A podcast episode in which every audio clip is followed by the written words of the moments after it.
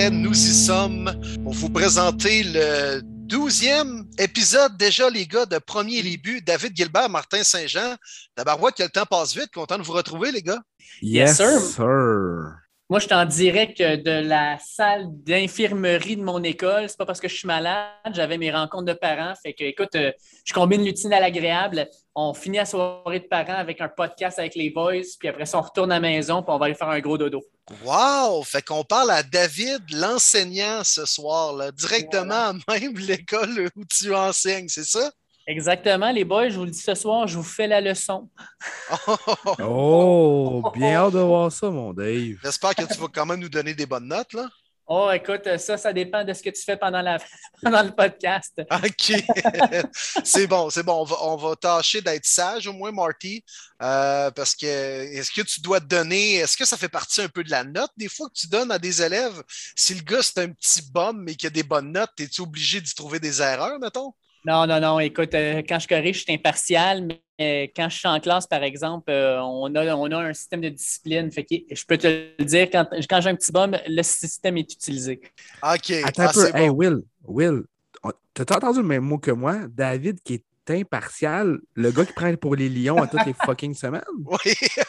Et Ah, surtout très impartial quand il est question de Cliff Kingsbury aussi. Oh, oui, je suis impartial. Je fais uniquement par des statistiques et des performances.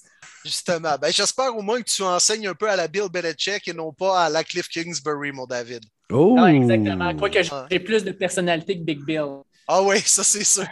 Ouais, Ça, parce que je si t'es comme Big Bill, pas grand monde qui t'aime dans la classe. Non, exactement. Non, non, non, ça va, ça va. Euh, À Ah, puis surtout, euh, c'est que tes courses seraient plates en jouant le vert. Oui, mais tout le monde aurait 100% Oui, ça c'est vrai. Il apprendrait. Et si j'étais ton élève, je répondrais I'm here so I won't get fined.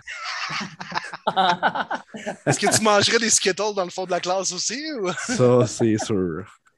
Ah, barouette. Hey, ça va bien, les boys? Content de vous retrouver. C'est ça, c'est déjà quoi? Notre douzième épisode de Premier Début, ce légendaire podcast? Mais je dois avouer, les boys, je suis triste. On est déjà dans le bilan de la mi-saison. Je sais qu'il reste encore beaucoup de football, mais déjà, fin novembre, la pluie verglaçante aujourd'hui commence à faire pas froid, frette au Québec. Aïe, aïe, aïe, aïe, aïe, ça veut dire que ça tire déjà à sa fin. Je sais, là, il faut que je me ressaisisse. Il reste encore beaucoup de bon football, mais quand même, j'ai une petite, euh, petite nostalgie alors qu'on est déjà dans notre bilan de mi-saison. Puis je sais pas si vous êtes d'accord avec, avec moi, les boys, mais le show cette année, il est incroyable comment n'importe qui peut battre n'importe qui. J'adore cette saison de football. Ouais. Ouais. T'as raison, c'est ça. Oui, il est incroyable, mais surtout imprévisible. C'est peut-être Ouais. ça qui rend la chose incroyable. dans le fond. Exactement. Écoute, moi, je te dirais, Marty, quand tu dis qu'il commence à faire fret, là, parle-en aux Mexicains qui étaient à Edmonton hier. Ah! Eux, je pense qu'ils l'ont trouvé pas mal rough. Hey, mais hein, je pense que c'est un gros désavantage, comme on peut dire. Ouais, euh, tu sais, quand tu arrives du Mexique, puis finalement, il fait moins 17, puis il faut que tu joues dehors en T-shirt, là. Et là, là, quand Maxime Crépeau, le gardien du Canada, est sorti en T-shirt pour le warm-up, les Mexicains devaient se demander qu'est-ce qui se passait. Hey! Ils ont-tu pogné un deux minutes, hein, ces Mexicains-là? Tabarouette! Tu sais, mais ça avait l'air un peu euh, de la gang de la Jamaïque dans le film là, que ça va faire du bobsleigh là, Ouais, c'est bon, ça. Ouais. avec John Candy, hein, me semble. Ouais, Exact. Un, un classique. Un classique. oui. Ouais, fait qu'écoute, euh, comme tu disais, Will, c'est complètement fou. Hein? On est rendu bilan de mi- mi-saison. Euh, toutes les équipes maintenant ont joué au minimum neuf matchs, donc ils ont passé leur mi-saison. Puis on a reçu plein de questions d'auditeurs par rapport à Yes. ça, de faire un bilan de mi-saison. Fait qu'on fait ça, les boys. Euh, écoute, j'ai- il y a- il y a- il y a- on va commencer avec la question que j'aime beaucoup. Nico Baudouin qui nous demande à la mi-saison, c'est quoi notre choix pour le joueur à l'attaque et le joueur à la défensive de l'année? Et le joueur est à l'attaque, euh, le joueur à l'attaque et à la défensive recrue de l'année jusqu'à maintenant pour vous autres. OK, fait que pas le MVP, là. C'est vraiment le meilleur joueur offensif et le meilleur joueur défensif. Exactement. Recru et régulier. Exact. OK. Vas-y, Marty, voir. Ouais, Ben, ou, euh, Je suis en train de écoutez- penser à ça. Voulez-vous que j'ouvre le bal? Vas-y, mon Will. Ben, c'est pas parce que je l'avais calé en début de saison, mais je l'avais quand même calé. Puis euh, je sais que Jamar Chase a été, euh, a été très bon, pour ne pas dire dominant avec les Bengals, mais de la manière que la saison se déroule et les performances de Mac Jones m'amènent à dire que euh, peut-être que ma prédiction de début de saison va s'avérer Exact, les gars. Mm. Donc, moi, Ouais. je vais avec Mac Jones, en tout cas, pour la recrue offensive de l'année, jusqu'à présent. ouais, c'est ça. OK, ben moi, je vais aller avec Jamar Chase. Euh, je pensais jamais qu'il y aurait un début de carrière aussi phénoménal, surtout après la pré-saison, que tout le monde en a hésité, même moi, j'en fais partie. Euh, ça n'a aucun sens, la connexion qu'avec Burrow. Il rend à quoi? À 9 touchés, je pense? C'est tout ça? Quelque chose du genre? Ouais. C'est plus Euh, tranquille depuis deux semaines quand même. Mais Oui, ça oui, mais vu qu'on parlait bilan de mi-saison, recrue offensive, pour l'instant, moi, c'est à Jamar Chase. Moi, je vais y aller avec Mac Jones aussi, puis je vais avec... mi- ben, en fait, si je te disais mi-saison, j'irais probablement, effectivement, moi, avec, avec Jamar Chase. Mais à la fin de la saison, je pense que tu vas avoir raison, Will. Je pense que ça va être Matt Jones. Parce que tu le vois de semaine en semaine, il y a une meilleure compréhension de la fa- de, de l'attaque, une meilleure compréhension aussi des défensives devant lui. Euh, J'aime ce que je vois. Puis je pense que Mac Jones, qui joue la position la plus importante au football, puis qui a des petits souliers à remplir sur de Tom Brady, euh, ben, il le fait admirablement bien. Fait pour l'instant, je te dirais Jamar Chase pour tout ce qu'il a fait en demi-saison. Mais je pense que je me, je me range de ton côté, Will, puis je dirais Mac Jones pour la saison. Puis on au niveau avait des pas parié euh, quelque chose là-dessus, les gars. Même lors du premier podcast, il me semble qu'on avait euh, parié quelque Hmm. chose là, sur Mac Jones, euh, Rookie Offensive of the Year. Allez voir, il y a des preuves de ça. Là. Premier podcast de premier début. Allez Oui. voir ça sur Spotify, les plateformes. Et puis, euh, c'est ça. Fait que euh, je vais me Ouais. flatter euh, les épaules pour les bonnes prédictions qu'on fait, euh, contrairement à tous ceux qu'on fait qui s'avèrent fausses. Effectivement, tu Ouais. le mérites. Puis moi, défensive, défensive recrue de l'année, les boys, je vous le dis tout de suite, j'y vais avec un gars des Broncos de Denver. Patrick Certain est hallucinant. Euh, lui aussi, là, dans une NFL qui est plus maintenant basée sur l'attaque, ben, le poste de corner est de plus en plus difficile et de plus en plus en vue. Il fait vraiment un travail de fou. La- L'autre gars à qui j'aurais pensé, c'est probablement un certain defensive end qui joue avec le America's Team. Je suis sûr que ça va être votre choix à vous, euh, ou au moins un de vous deux. Mais moi, je vais avec Patrick Certain. Ouais, je veux pas avoir l'air d'un homer. Euh, fait partie de mes choix. Très, très fier de lui. Superbe demi-saison jusqu'à maintenant. Mais euh, je vais avec Mackay Parsons du côté des Cowboys. Euh, moi, il m'impressionne vraiment. Je savais qu'il était dominant avec Penn State. Euh, quelques problèmes hors terrain. Euh, ça paraît pas encore cette année.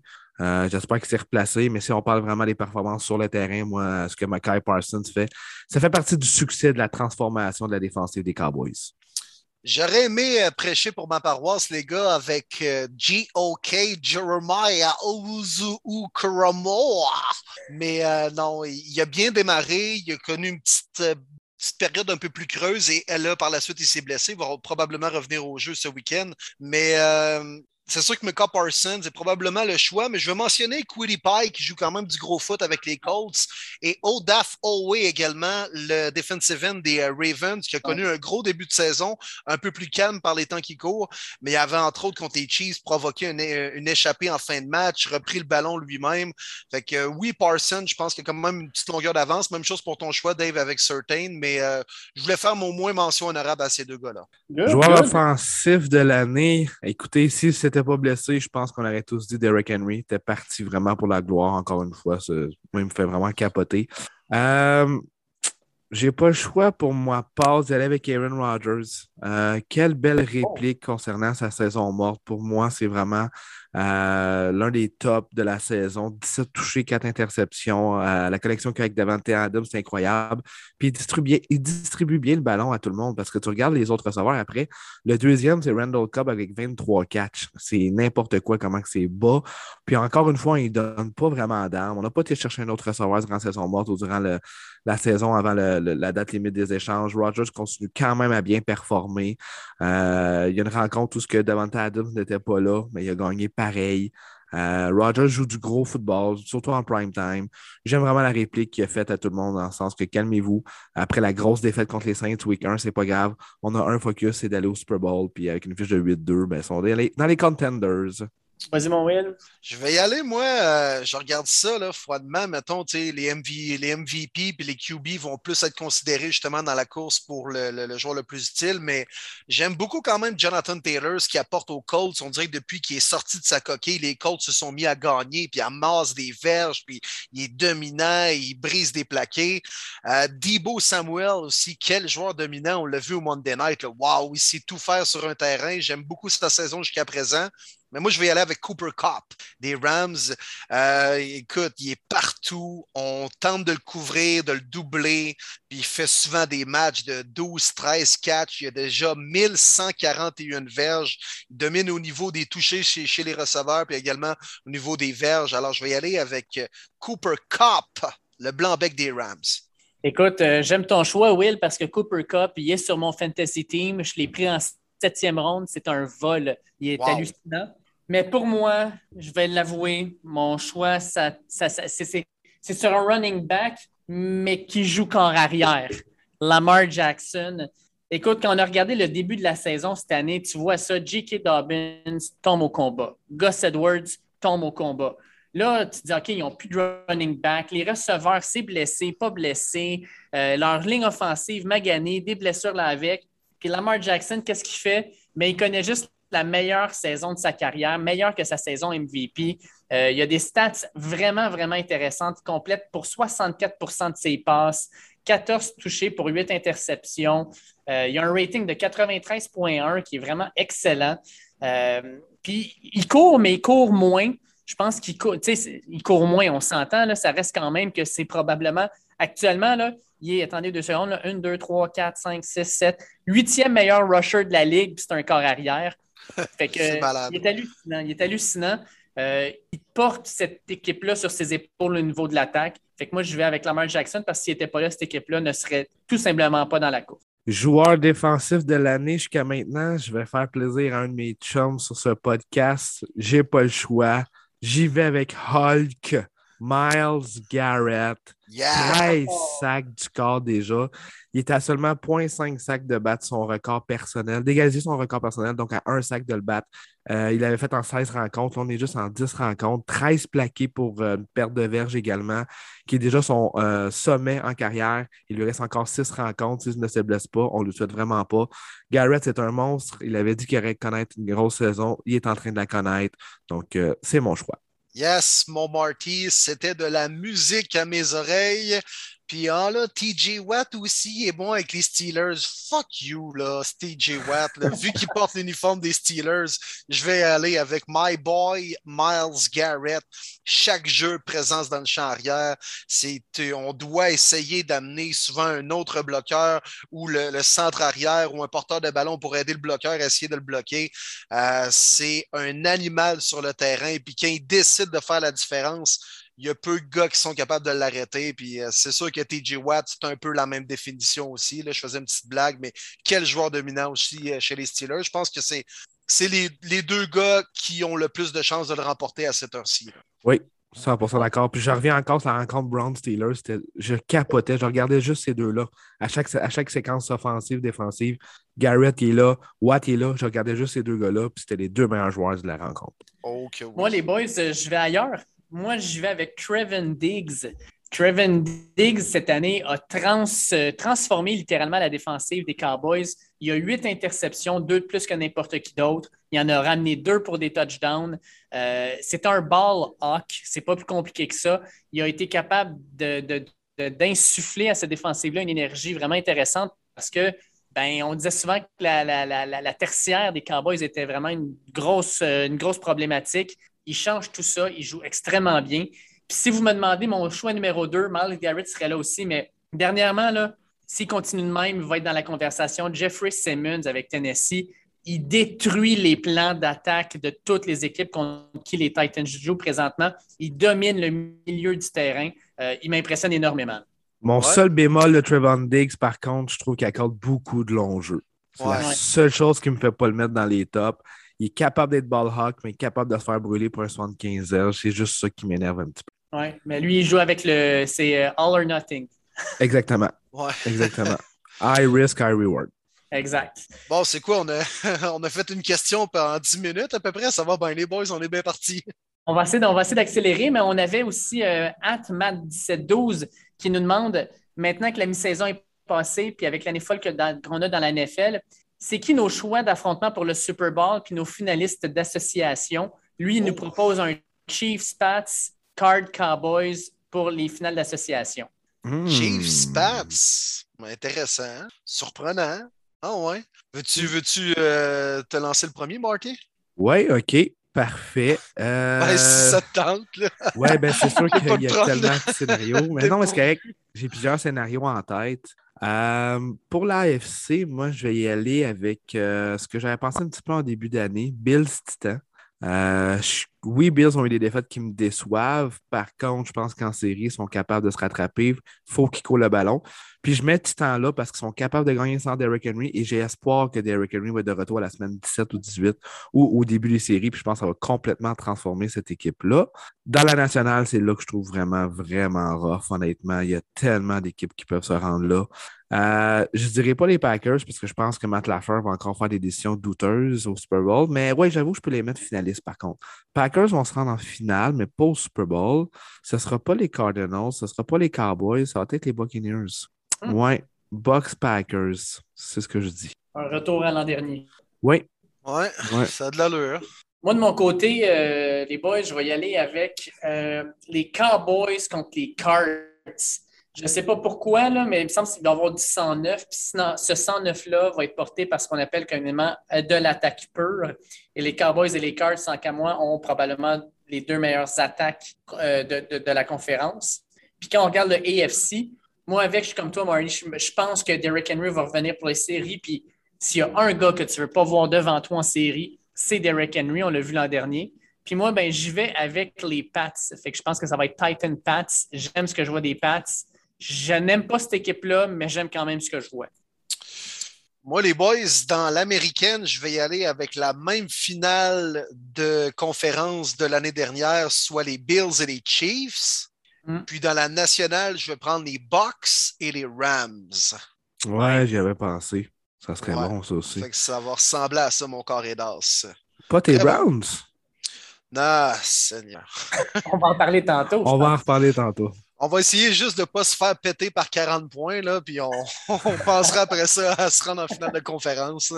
Euh, Simon Riopel, at Sim8129 euh, 29, nous demande selon le classement actuel à la mi-saison, il veut une prédiction de notre part. Quelle équipe présentement en série ne les fera pas et quelle équipe hors série va les faire selon nous? Il nous remercie déjà pour la réponse. Moi, Peu boys, importe la AFC ou la NFC, c'est ça? euh, exact. Moi, les Ok. boys, je. Je Fait que dans le fond, peu importe ce qu'on dit, il ne sera pas déçu de notre réponse. Il nous en remercie déjà. Là. Ouais, exactement. Fait que moi, y aller avec euh, les Lions et les Jets. Ah, c'est vrai, ils sont pas en série. Moi, les boys, je vais y aller. Écoute, j'ai déjà les miens. Euh, je vais avec, premièrement, les Colts. Euh, j'ai- J'aime ce que je vois des Colts. Tu en as parlé tantôt. Jonathan Taylor, il a commencé vraiment à sortir de sa coquille. J'aime ce que je vois. Puis, sincèrement, je pense que les Colts euh, ont aussi une défensive intéressante. Je pense qu'ils vont faire les séries alors que présentement, ils ne feraient pas. Je vais dire ensuite que l'équipe qui ne fera pas les séries, euh, mais qui sera en position de les faire actuellement, c'est les Saints de la Nouvelle-Orléans, qui sont 5-4. Mais sincèrement, avec la situation des carrières qu'ils ont présentement, on va le voir euh, dans les prochaines semaines, je pense qu'ils vont s'effondrer. Fait que moi, je pense que les Saints ne feront pas les séries, même s'ils les feraient aujourd'hui. Mais là, Dave, ça fonctionne pas. Tu dis Colts in, Saints out, mais ils sont pas dans la même conférence. Fait que si tu mets Colts in, faut que tu sors une équipe de l'AFC. Bon, OK, si j'ai. OK, attends Oh. On- on- tu veux la rouler de même? Pas de trop? Oh! Hey, hey, le professeur, Ben oui. il essayait de nous en passer une petite Hey, t'as-tu calculé le prof? T'as pas calculé? Ouais, Ben là, je vais ça. regarder. OK, Hey, il contourne les coins ronds, hein, le professeur. Ah, ben bah ouais, attends, on le Hein? sait bien. hein. c'est ça, mais c'est moi qui. C'est moi le boss, fait que vous écrasez. fait que, écoute, tu vas rouler de même. Fait que les Colts rentrent. Moi, c'est les Steelers qui vont sortir. Et- C'est bon. Ça, c'est la première. Puis là, si de l'autre côté, je dis Ouais. que les Saints ne rentrent pas, ben, je vais vous le dire, les boys, les Vikings du Minnesota vont faire les séries. Euh, Captain Kirk va mener cette offensive-là qui a plein, plein de gros playmakers jusqu'aux séries. C'est bon, c'est bon. Toi, Will? Moi, bon, pour ce qui est de l'américaine, Browns in, Steelers out. Je pense que les Browns vont euh, relativement être capables de se replacer d'ici la fin de la saison. Il y a quelques matchs faciles, deux gros duels en trois semaines contre les Ravens qui vont pas mal dicter l'allure de la division Nord. Euh, fait que je pense que de peine et de misère, les Browns vont quand même réussir à se qualifier puis ils vont prendre l'horaire d'aller d'ici la fin de l'année en ayant connu pas mal d'obstacles dans les dernières semaines. Euh, donc, les Steelers vont être out. Puis moi, j'aime beaucoup les 49ers. Ah, ils m'ont fortement impressionné contre les Rams au Monday Night. Ils, jouent du bon football. Jimmy G semble s'être replacé. Là. La Toyota Corolla est peut-être allé au garage là, se faire ajouter des mags, se faire faire une petite beauté également. Mais il joue quand même du bon football. Debo Samuel, on s'est retrouvé un jeu au sol. Fait que je vais y aller avec les Niners in et Saints out dans hmm. la NFC. Good. Pour ma part, dans l'américaine, euh, moi, je continue à croire aux Chargers avec Justin Herbert. Je pense qu'ils vont rentrer en wildcard dans cette euh, division-là. Malheureusement, euh, je pense que les Bengals ne les feront pas. ça reste une jeune équipe, belle progression. C'est plus l'année prochaine que je les surveille. Je pense qu'ils vont manquer un petit peu de gaz en fin d'année. Donc, c'est là le changement que je vois. Dans national, je vais être bien, bien plate, mais mon choix, c'est le même que Will. Je vois les Niners rentrer septième et les Saints sortir de là. Hmm. Les boys, dernière, question avant de passer sur euh, notre poutine habituelle. Mathieu Majot nous pose la question suivante et je la trouve vraiment intéressante parce que c'est sorti aujourd'hui. On parle de plus en plus d'expansion dans la NFL. Quelle ville voyez-vous accueillir de nouvelles équipes? Plusieurs parlent d'Austin au Texas. Est-ce que ramener une équipe à San Diego ferait du sens? Une équipe au Canada comme à Toronto ou à Montréal? Qu'en pensez-vous? C'est intéressant, ça. Ça, c'est bien intéressant. Merci à mon chum Mathieu Major, un de mes bons chums qui est dans mon pool d'ailleurs. Euh, moi, j'ai vu les boys. Est-ce que vous avez vu les boys? Là, la NFL voudrait expansionner à 40 clubs. Exact. C'est là que je m'en allais. J'espère que c'est une farce. là. Parce que 8 clubs de, de plus, là, on n'est même pas capable de trouver 32 QB. Tu me niaises, là, pour vrai? Non, moi, je compte. Sérieusement, je suis complètement contre. Mike White et Case Keenum vont être partants. Puis... Eh, sacrement, tu veux pas ça, là, puis ça va être long, là, ces reconstructions-là. Là. Checker les Texans, comment ça a été long. Ils ont eu une période pas pire avec JJ Watt et Deshaun Watson, mais là, ça creuse déjà, ça fait longtemps, les Texans. Là. Si tu mets 8 équipes de plus, ça va être des reconstructions pendant 20 ans et plus. Ça fait pas de sens dans ma tête. Euh, on dirait que ça ne me rentre pas dans la tête, les boys, de voir plus que 32 équipes. Honnêtement, ça ne me rentre pas dans la tête. Je vois des relocalisations, parce que des expansions, ça me... non, j'en vois pas. Ouais, mais regarde, euh, money talk, man. Money talk. La NFL ah, chie de l'argent. Ils ont signé, man, un contrat de télé qui, pas loin de quoi, je pense que c'est 500 milliards, chose du genre, euh, qui ont signé euh, récemment avec, euh, entre autres, Fox et compagnie. C'est un, montant absurde. La NFL chie de l'argent, ils vendent du produit, les gens écoutent un Thursday night entre les Panthers et les Jets, puis ils vendent quand même ce produit-là. La NFL fait, fait probablement qu'il va quand même avoir des expansions. De là à monter jusqu'à 40, je pense pas, là, me semble que c'est étirer la sauce pas mal. Mais euh, comment tu peux faire? Tu sais, je veux dire, tu vas tout fucker division. J'adore quatre divisions de quatre de chaque bord des deux conférences. Là, ça va faire quoi? Deux clubs de plus. 8, de 5 au total. Ouais, mais tu peux, tu peux pas créer huit équipes en même temps. C'est dégueulasse. Mettons, tu y vas à deux. Tu mets où? Tu chies toutes les divisions, tu sais? Ouais, non, ça va être spécial. les rivalités aussi, ça va être, ça, ça serait bizarre. Ah. Mais si jamais, écoute, la, la, question en, tant que telle, là, mettons, s'il devait avoir une expansion, ça serait quoi les, mettons, les top trois villes où on devrait avoir un club? Où est-ce que, est que, la NFL voudrait aller en premier? Ben, moi, San Diego. Pour vrai, ça ne me rentre pas dans la tête. Tu avais juste à rebâtir le stade. Je trouve ça ridicule que les Chargers ne sont pas encore là. Mm. Ouais. Je comprends pas. San Diego avant Saint-Louis? Saint-Louis a quand même vécu euh, un Super Bowl avec l'époque de Kurt Warner et compagnie, quand même une historique de football à Saint-Louis. Ouais. ouais, mais c'est Saint-Louis. Tu rêves à Saint-Louis ou à San Diego? Bah, San Diego, parce qu'il fait beau. beau. mais, eh oui, euh, c'est une belle ville, San Diego. Hey, euh, Ouais, mais tu sais, il y a une raison pourquoi le club est parti aussi. C'est sûr que c'est plus beau, mettons, que, que Saint-Louis, puis mettons Oakland aussi. Oui, c'est ça. Ben, la raison, c'est vraiment la ville qui a décidé de ne pas embarquer pour euh, rebâtir le terrain, le stade, puis le niaisage aussi avec le président. Ça a traîné longtemps. Moi, je n'ai pas été à ce stade-là. Je ne sais pas si vous y avez été, vous autres. Là. Mais je connais un gars qui a été et il a vu des souris passer. Là, genre, c'est n'importe quoi. C'était vraiment désuet comme stade. Mais tu sais, je comprends pas. La NFL, c'est tellement rentable. Tu ne veux pas qu'elle quitte ta ville, surtout pas dans les années qu'on vit. Moi, ça ne me ben rentre pas dans la tête. Hum. moi, je vous reviens avec un, article qui date de 2019 de Sport Illustrated, pas, pas de n'importe qui, là, Sport Illustrated, qui avait déclaré si la NFL veut faire une expansion, les trois villes, les autres qui avaient dit Austin, parce que ben, c'est au Texas, puis au Texas, clairement, là, des équipes de la NFL, tu peux en mettre n'importe où, ça marcherait. Ouais, c'est une des villes les plus en développement aux États-Unis. Austin, il y a du cash là, c'est incroyable, ça a l'air. C'est en train de, de, flamber un peu Dallas et Houston, même au Texas. Oui, vrai. Tu avais Austin. La deuxième, c'était Portland. Euh, Portland en Oregon parce qu'il disait Oregon n'a pas d'équipe de, de, la NFL. Tu ajoutes ça, tu crées une rivalité avec Seattle qui est juste au-dessus. Tu as une proximité avec la Californie, ça pourrait être le fun. Puis la troisième ville, les boys, c'est qui selon vous? Toronto. Même pas. Parce qu'ils disent Toronto avec Buffalo, on n'est pas trop sûr. Leur troisième ville, c'est Londres.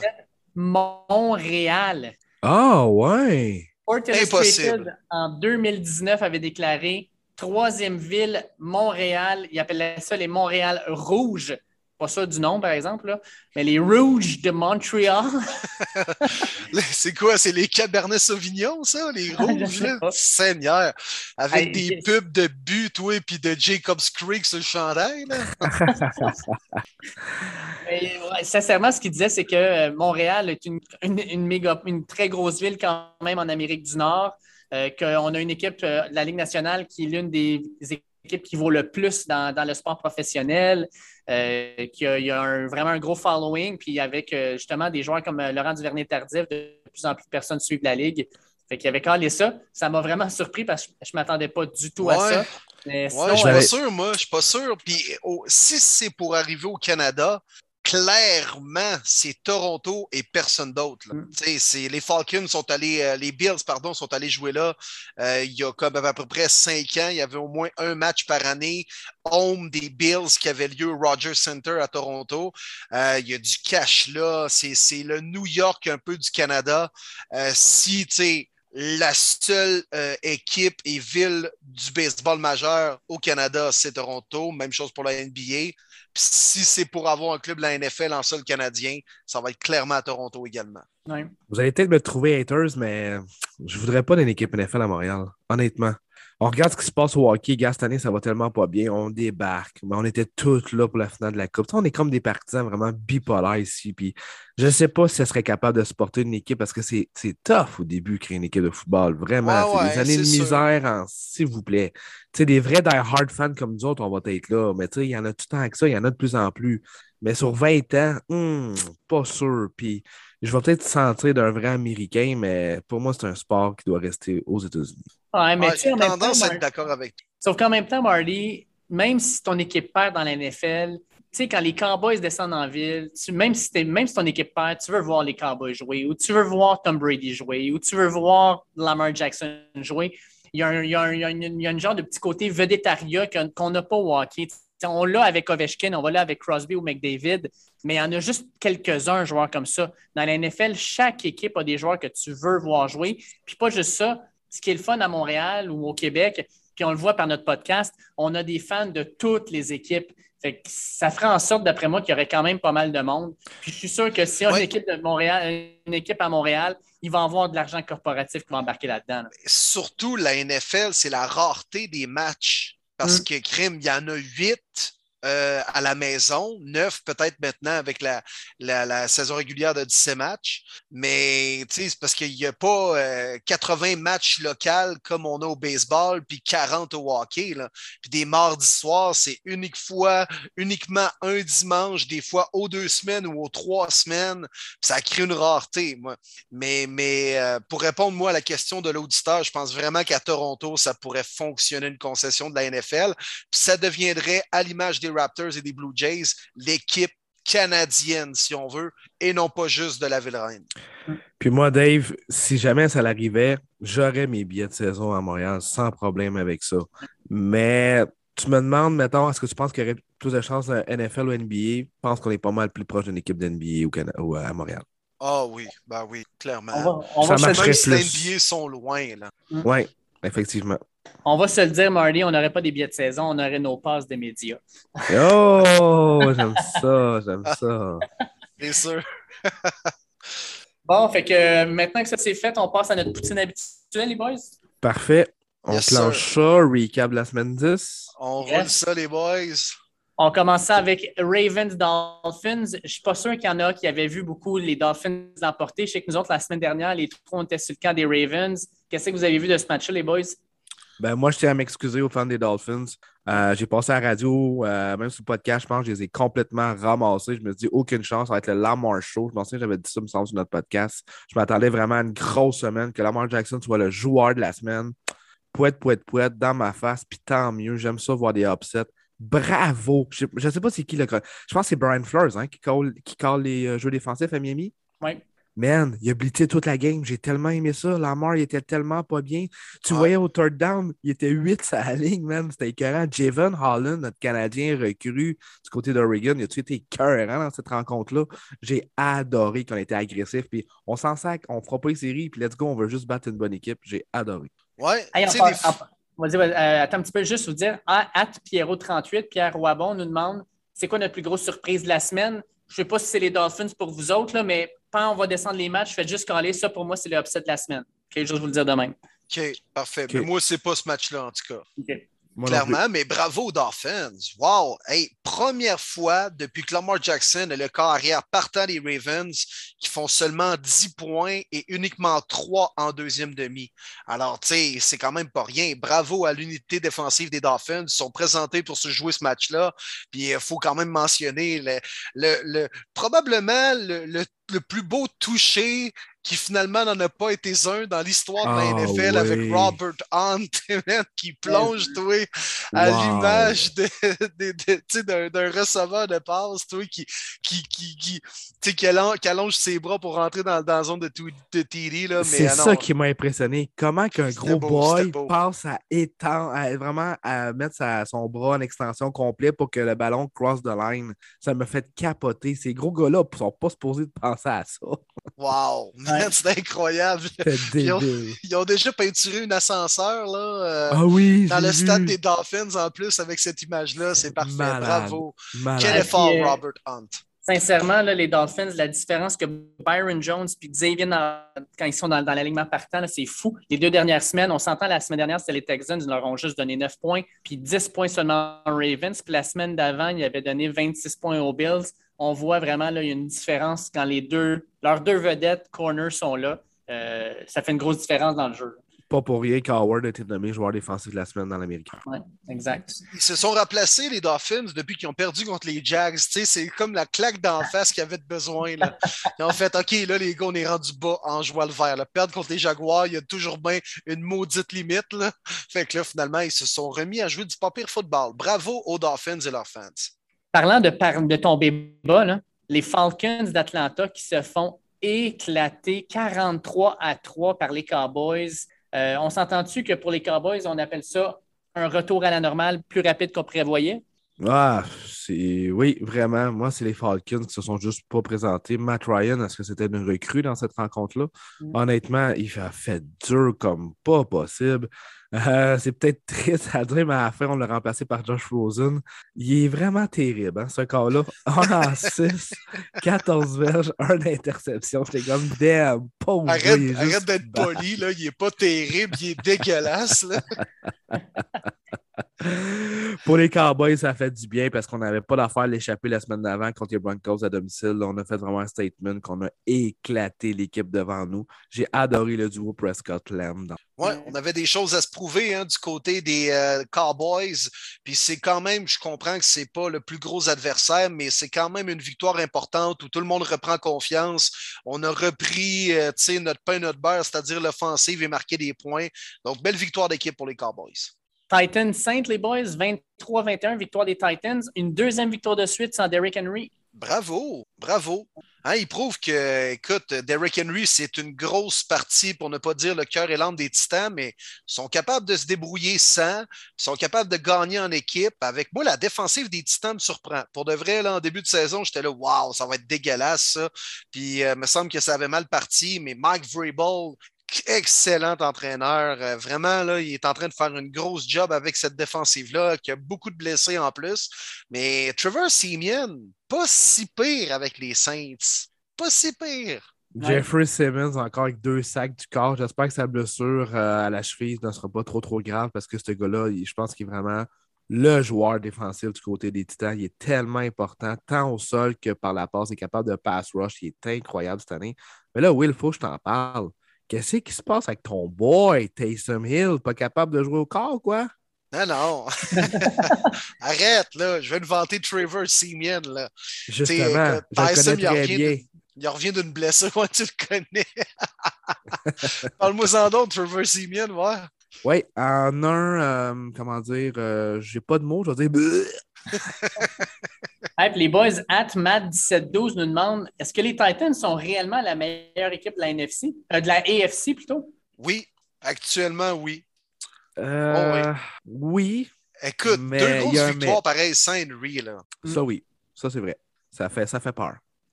Du football correct. Oui, parce que si, sincèrement, Derrick Henry va revenir probablement soit fin, fin, fin de la saison régulière au début des séries. Si les Titans sont capables de se classer en série, là, peu importe qu'ils soient number one seed ou les quatrièmes, là, euh, crime, ils vont faire peur à bien du monde. Puis le pire là-dedans, là, ils font ça sans Derrick Henry, mais ils font ça aussi sans Julio Jones, là, qui est encore blessé. Il n'a pas vraiment joué beaucoup cette année encore.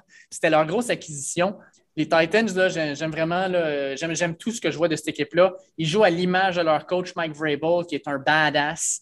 Euh, j'adore ça. Imaginez les Titans qui finissent premier, première semaine off. C'est le plus beau cadeau qu'ils peuvent faire à Derrick Henry. oui, c'est vrai. T'as raison. Hey, Colts, 23-17 sur les Jaguars. Euh, les Jaguars ont quand même réussi un peu à chauffer euh, les Colts.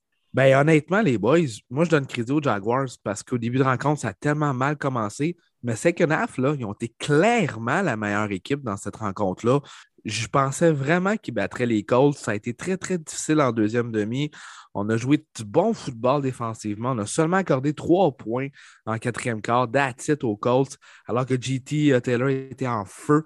D'ailleurs, qui a atteint encore un autre plateau de 100 verges et plus avec minimum un touché. Euh, mais sans la première demi de, sa part, honnêtement, euh, ça allait très, très bien pour la défensive des, Jaguars. Ça a pris un gros jeu d'un backup, Jamal Agnew, 66 verges, un touché. Trevor Lawrence, a été très, très difficile. Mais honnêtement, euh, moi, je veux donner crédit aux Jaguars qui ont, donné vraiment une, part aux Colts. Mm. Oui, 100 d'accord avec toi. Puis les Jaguars, j'aime ce que je vois de cette équipe-là présentement. Ils ont peut-être juste deux victoires, mais quand on regarde ce qu'ils ont fait dans les dernières semaines, contre les Bills, 9 à 6, c'est pas rien. Euh, puis là, ben, crime, contre les Colts, ils ont chauffé là aussi. Moi, je pense que tranquillement, pas vite, là, on a une équipe qui commence à mieux jouer puis qui commence à y croire. Ben, Urban Meyer a peut-être lâché Tinder pour se mettre à faire du vidéo un peu puis établir des playbooks sur le sens du monde. Il joue mieux quand il n'est pas en Ohio, hein? Oui, ouais, c'est vrai. hey, mon Will, euh, on va en parler maintenant. Hein? Oh. 45 à 7. T'en vas là, euh, Dave. Aïe, aïe, aïe, aïe, aïe. Écoute, à partir de la fin du premier quart, là, ouf, je te laisse aller, mon Will. Seigneur. Écoute, c'est. Euh, ça avait l'air euh, du sandwich à la bite dans. Euh, Harold et Kumar chasse le burger. Ça? Oui. pas de lubrifiant, toi. hey, c'était pas chic, man. Pour vrai, j'ai vraiment pensé à toi. puis à mon chum aussi qui a des billets de saison. Il arrêtait pas de m'écrire. Il m'a dit Moi, si je fini, je débarque des billets de saison. Puis je vais te poser la question qu'il m'a posée.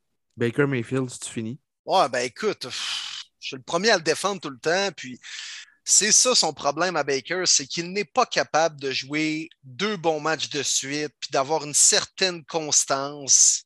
Là, il avait comme tout prouvé selon lui après avoir, bon, la saga avec OBJ, joue un bon match contre les Bengals, victoire convaincante pour les Browns. Je me dis, tabarouette, ce ne sera pas facile contre les Pats, mais au moins, l'équipe semble s'être replacée en partant par Baker, puis il garde la performance qu'il s'en va offrir. Euh, il n'est pas constant, puis à un moment donné, là, je comprends qu'il est encore jeune, mais là, plus ou moins, là, quand tu vois des, des gars comme Josh Allen et Lamar Jackson repêché la même année que lui, avoir du succès puis être le joueur franchise de, leur équipe respective. Euh, Baker me démontre qu'il va être un corps arrière correct par moment, mais qui ne fera jamais pas partie de l'élite. Ça n'arrivera pas, mais même juste parmi les top 10, top 15, qui, un corps arrière qui te permet d'aller jusqu'au bout quasiment à chaque année en étant bien entouré. S'il peut avoir une carrière à la Kirk Cousins, ça va être déjà beau. Tu comprends ce que je veux dire? Oui. C'est pas un mauvais corps arrière, mais c'est pas avec. Un average. Non, exact. C'est ce qu'il est en train de me démontrer. Parfois, il va connaître des bons matchs. La semaine d'après, ça va être difficile. Puis, tu sais, je veux dire, c'est pas juste la faute à Baker Mayfield dans ce match-là. La défensive s'est faite poivrée, man. C'était une passoire. Écoute, ils ont marqué sur la première séquence à l'attaque avec Dionys Johnson qui prend bien la relève de Nick Chubb, tout ça. Puis là, tabarouette. Après ça, par la suite, aucun point, zéro, niet, nada, fuck all. Ah non, ça faisait dur. Puis bravo les Pats, c'est une belle équipe. Ils prennent l'horaire d'aller de plus en plus sachant qu'il avait mis notre invité la semaine dernière nous en parlait, Marty, tu te rappelles. Les Pats, ils commencent à, être dangereux, tout ça, à tourner le coin. Mais je veux dire, bravo aux Pats, mais les Browns n'étaient tout simplement pas présents sur le terrain à Foxborough dimanche. Puis, euh, et Seigneur, que j'ai eu de la misère à la digérer, moi, te le dire. Moi, je regarde l'autre côté, là, puis euh, Mac Jones, tu t'en as parlé comme ton candidat de recrue de l'année. Honnêtement, il a-tu l'air d'un vétéran? Ça n'a pas de bon sens, pas stressé, pas en tout. Même quand Mars Garrett était là, bien dégagné le ballon, avec seulement quatre passes manquées, euh, aucun revirement. Honnêtement, euh, c'est le gars à, Bill. Puis Bill, il, bûche très, très fort, on le sait, depuis le départ de Tom Brady. Il ne l'accepte pas, mais euh, honnêtement, là, en deuxième année, pour qu'il fait, surtout en défensive, c'est fou comment que Bill est excellent. Euh, pour caler les jeux en défensive. Euh, honnêtement, les passes commencent à m'impressionner de plus en plus. Gros statement. Euh, je ne suis pas sûr qu'on peut appeler ça un statement, les boys, mais les Bills qui font un 45-17 contre les Jets. tu sais, les Bills, dans les deux dernières semaines, ça avait été compliqué. Ils, se sont fait battre par les Jaguars. Ils battent les Dolphins 26-11, mais c'était difficile. Est-ce que, est que vous pensez que les Bills ont repris un peu l'horaire d'aller comme ils avaient fait avant leur bye week? Ou est-ce que c'était juste les Jets? Un peu des deux. Je mettrais un mix des deux, honnêtement. Euh, Robert Sally qui s'est fait ramasser d'ailleurs par l'ancien entraîneur euh, Rex Ryan qui est à ESPN. Sally il dit Oh, dis moi, j'écoute pas ce qu'il dit, c'est un mangeur de merde. c'est clair quand même. Euh, ouais, ouais, c'est quand même un bon pas totalement tort non plus. Effectivement. Mais les Bills, ils ont compris. Il faut arrêter de penser à seulement passer avec Josh Allen. Oui, il y a eu des grosses stats avec 366 verges, mais j'ai aimé de voir quatre touchés au sol par quatre porteurs de ballon différents. Ça, ça fait du bien. On est capable de démontrer qu'on veut courir le ballon, peu importe c'est qui, let's go, va chercher le toucher. Euh, c'est ce que j'ai aimé cette rencontre-là. Effectivement, on affrontait une équipe qui était inférieure à nous. Je pense qu'on peut le dire, hein, Mike White peut retourner à faire des films parce que quatre interceptions, ça vient de pas mal tuer sa belle gloire qu'il a eue. D'ailleurs, les Jets qui ont confirmé que c'est Joe Flacco qui va partir la prochaine rencontre contre les Dolphins. Vous continuez vraiment à me euh, décevoir, les Jets. Qu'est-ce que tu veux apprendre d'un Flacco qui t'a donné une fiche de 0-4 l'année passée comme partant? Sally qui dit nous donne une meilleure chance de remporter contre un, une équipe qui est dans la même division que nous avec les Dolphins. Mais who cares? Tu ne feras pas plus les playoffs. Fais jouer tes jeunes. Euh, tu dis que ton premier quart, euh, Zach Wilson est encore blessé, il n'est pas prêt. Correct. remets Mike White, c'est pas grave. Flacco, ne va rien apprendre. Mais bon, ce sont les Jets, puis je pense que j'en ai assez parlé. saviez-vous, les gars, que Mike White avait déjà joué dans School of Rock? non, non, mais en plus, le premier match des LDT dans l'uniforme lait vert des Jets. Oui, c'est vrai. Il s'est rendu compte que. Il est tombé sur terre, hein? Ouais, c'est ça. Est-ce Seigneur, c'est plus Patrick Mahomes qui lance le ballon? Hein? ben, ouais. Ça va être Joe Flacco cette semaine. Est Seigneur, hein? c'est encore pire, je pense. Euh, non, non, mais juste Mike White. Hein? Tu sais, le gars va caler qui aurait dû être le premier show total du dernier repêchage. Ben, oui. Puis il lance quatre interceptions comme quatre jours plus tard. Tu sais, bravo, man. Tu sais, le karma, là, tu t'es jinxé toi-même. Mike White. Bravo. High five là-dessus. C'est tout. Mais bravo aux Bills quand même. Ils commencent à se replacer, ouais, les Bills. Là. ils ont touché le fond du baril en perdant contre les Jaguars. Mais regardez ce que ça a fait aux Dolphins après avoir perdu contre les Jags. Oui, ça, ça, les a ouais, Effectivement, il faut que les Jags vous battent pour que vous continuez à avoir du succès par la suite. Hey, moi, là, je veux dire bravo. Félicitations. Manifestez-vous fêtez parce que vous n'avez pas perdu cette semaine. Les Lions de Détroit, bravo. Hey, les boys, vous êtes... bravo. Hey, non, non, mais ça fait deux semaines que les Lions n'ont pas perdu. Sérieusement, c'est un exploit pas banal. c'est pas, arrivé depuis le mois de juillet. Will, moi, je connais un gars sur notre podcast, je ne le nommerai pas, là, qui va mettre des flags sur son char euh, des Lions de Détroit cette semaine. Ah, ouais, OK. des flags bleues là, sur sa Jetta. Là. Tu sais, un lion bleu, là, tu sais. Ouais. Depuis quand c'est bleu, un lion, d'ailleurs? Hey, les boys, hey, hey, man, ris pas, ris pas trop vite, Will Boivin, parce qu'il affronte les Oh. Browns cette semaine. Ouais, non, non. Oh! Avec un certain Tim Boyle. Hey, J'ai bien hâte d'entendre ta maudite prédiction tantôt, toi, David Gilbert. Là. Hey, Mais écoute, que je te vois, toi. Que je te vois être rangé derrière les lions bleus, toi. non, mais attends, là, parce que moi, là, je vous l'ai dit, là, mon rent, il est prêt depuis déjà trois jours. Les, les, les, les Lions Détroit, tu veux savoir comment cette équipe-là est mauvaise? A réussi à annuler contre l'équipe B des Steelers de Pittsburgh sans Ben Roethlisberger, Chase Claypool, Juju Smith-Schuster, TJ Watt qui se, défend, qui se déchire la jambe au deuxième quart, puis ils réussissent à annuler malgré tout. Moi, là, je rembarque sur le Ben Wagon des Lions, mais je prends ce Ben Wagon-là, puis je l'envoie de l'autre bord. Tank for Kevin Thibodeau. C'est pas plus compliqué que ça. Je vous l'explique rapidement, les boys. Ah, Les Lions de Détroit, en 1942, font une fiche de 0-11 victoires. S'ils réussissent en passant en 1942, c'est la première équipe qui, ne qui ramasse aucune victoire avec plus de 10 matchs qui est joué dans une saison. Ils décident de refaire ça en 2008. En 2008, les Lions perdent 16 matchs de suite, deviennent la première équipe moderne à perdre tous les matchs d'une saison de 16 matchs. Puis là, là, checkez bien ça.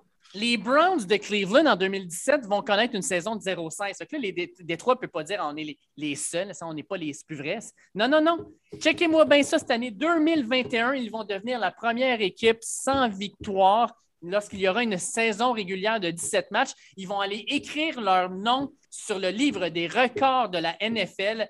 Écoute, moi, je m'en sac que Tom Brady a gagné 7 Super Bowls. Il est entouré de plein de vedettes. C'est bien plus dur, Resti, de ne pas gagner de match dans une saison. Et les Lions leur ont fait trois fois, les boys. Trois fois. tabarouette, ça te venait du cœur, hein? Wow! Là, je comprends vrai. pourquoi tu avais hâte d'en parler. Tu nous écrivais tellement ces lions des derniers jours. Puis là, je comprends. Eh non, mais, mais c'est- sais-tu qu'est-ce qui serait le bout de la merde, sérieux, avec les lions cette année, les gars? Qui battent les, les Browns? Va chier! Non, non, non, non, hey, quand même pas. J'espère qu'on n'est pas rendu aussi bas que ça, là. Tabarouette. Non, mais mettons, là, tu sais, qu'ils ont encore une nulle d'ici la fin de l'année. Ce serait extraordinaire. tu sais, un, genre- un genre de 0-15-2. C'est C'est tellement laid comme fiche. Aïe, aïe, aïe. C'est incroyable. Écoute, Écoute, puis ils ont annulé contre le chum à Eugénie Bouchard, Mason Rudolph, le gars qui se fait donner des coups de casse à la tête par Miles Garrett. Pas juste un, un casse là en pleine action, non, non, son propre casque. Hey, je peux-tu savoir c'est quoi que les Steelers faisaient? Christy, ils sont pognés dans une tempête du siècle, il pleut, ça n'a pas de crise de bon sens, puis ils disent à Mason Rudolph qui n'a pas joué une game depuis un an Hey, le gros, lance 50 fois. Voyons donc, tu as Najee Harris, donne-y le ballon. J'en reviens, ah, j'en reviens pas, j'en reviens juste pas. Et puis Dwayne Haskins, est-tu encore vivant, ça? Ou bien ça bouge-tu? Y a-tu quelqu'un qui est allé prendre son pouls récemment?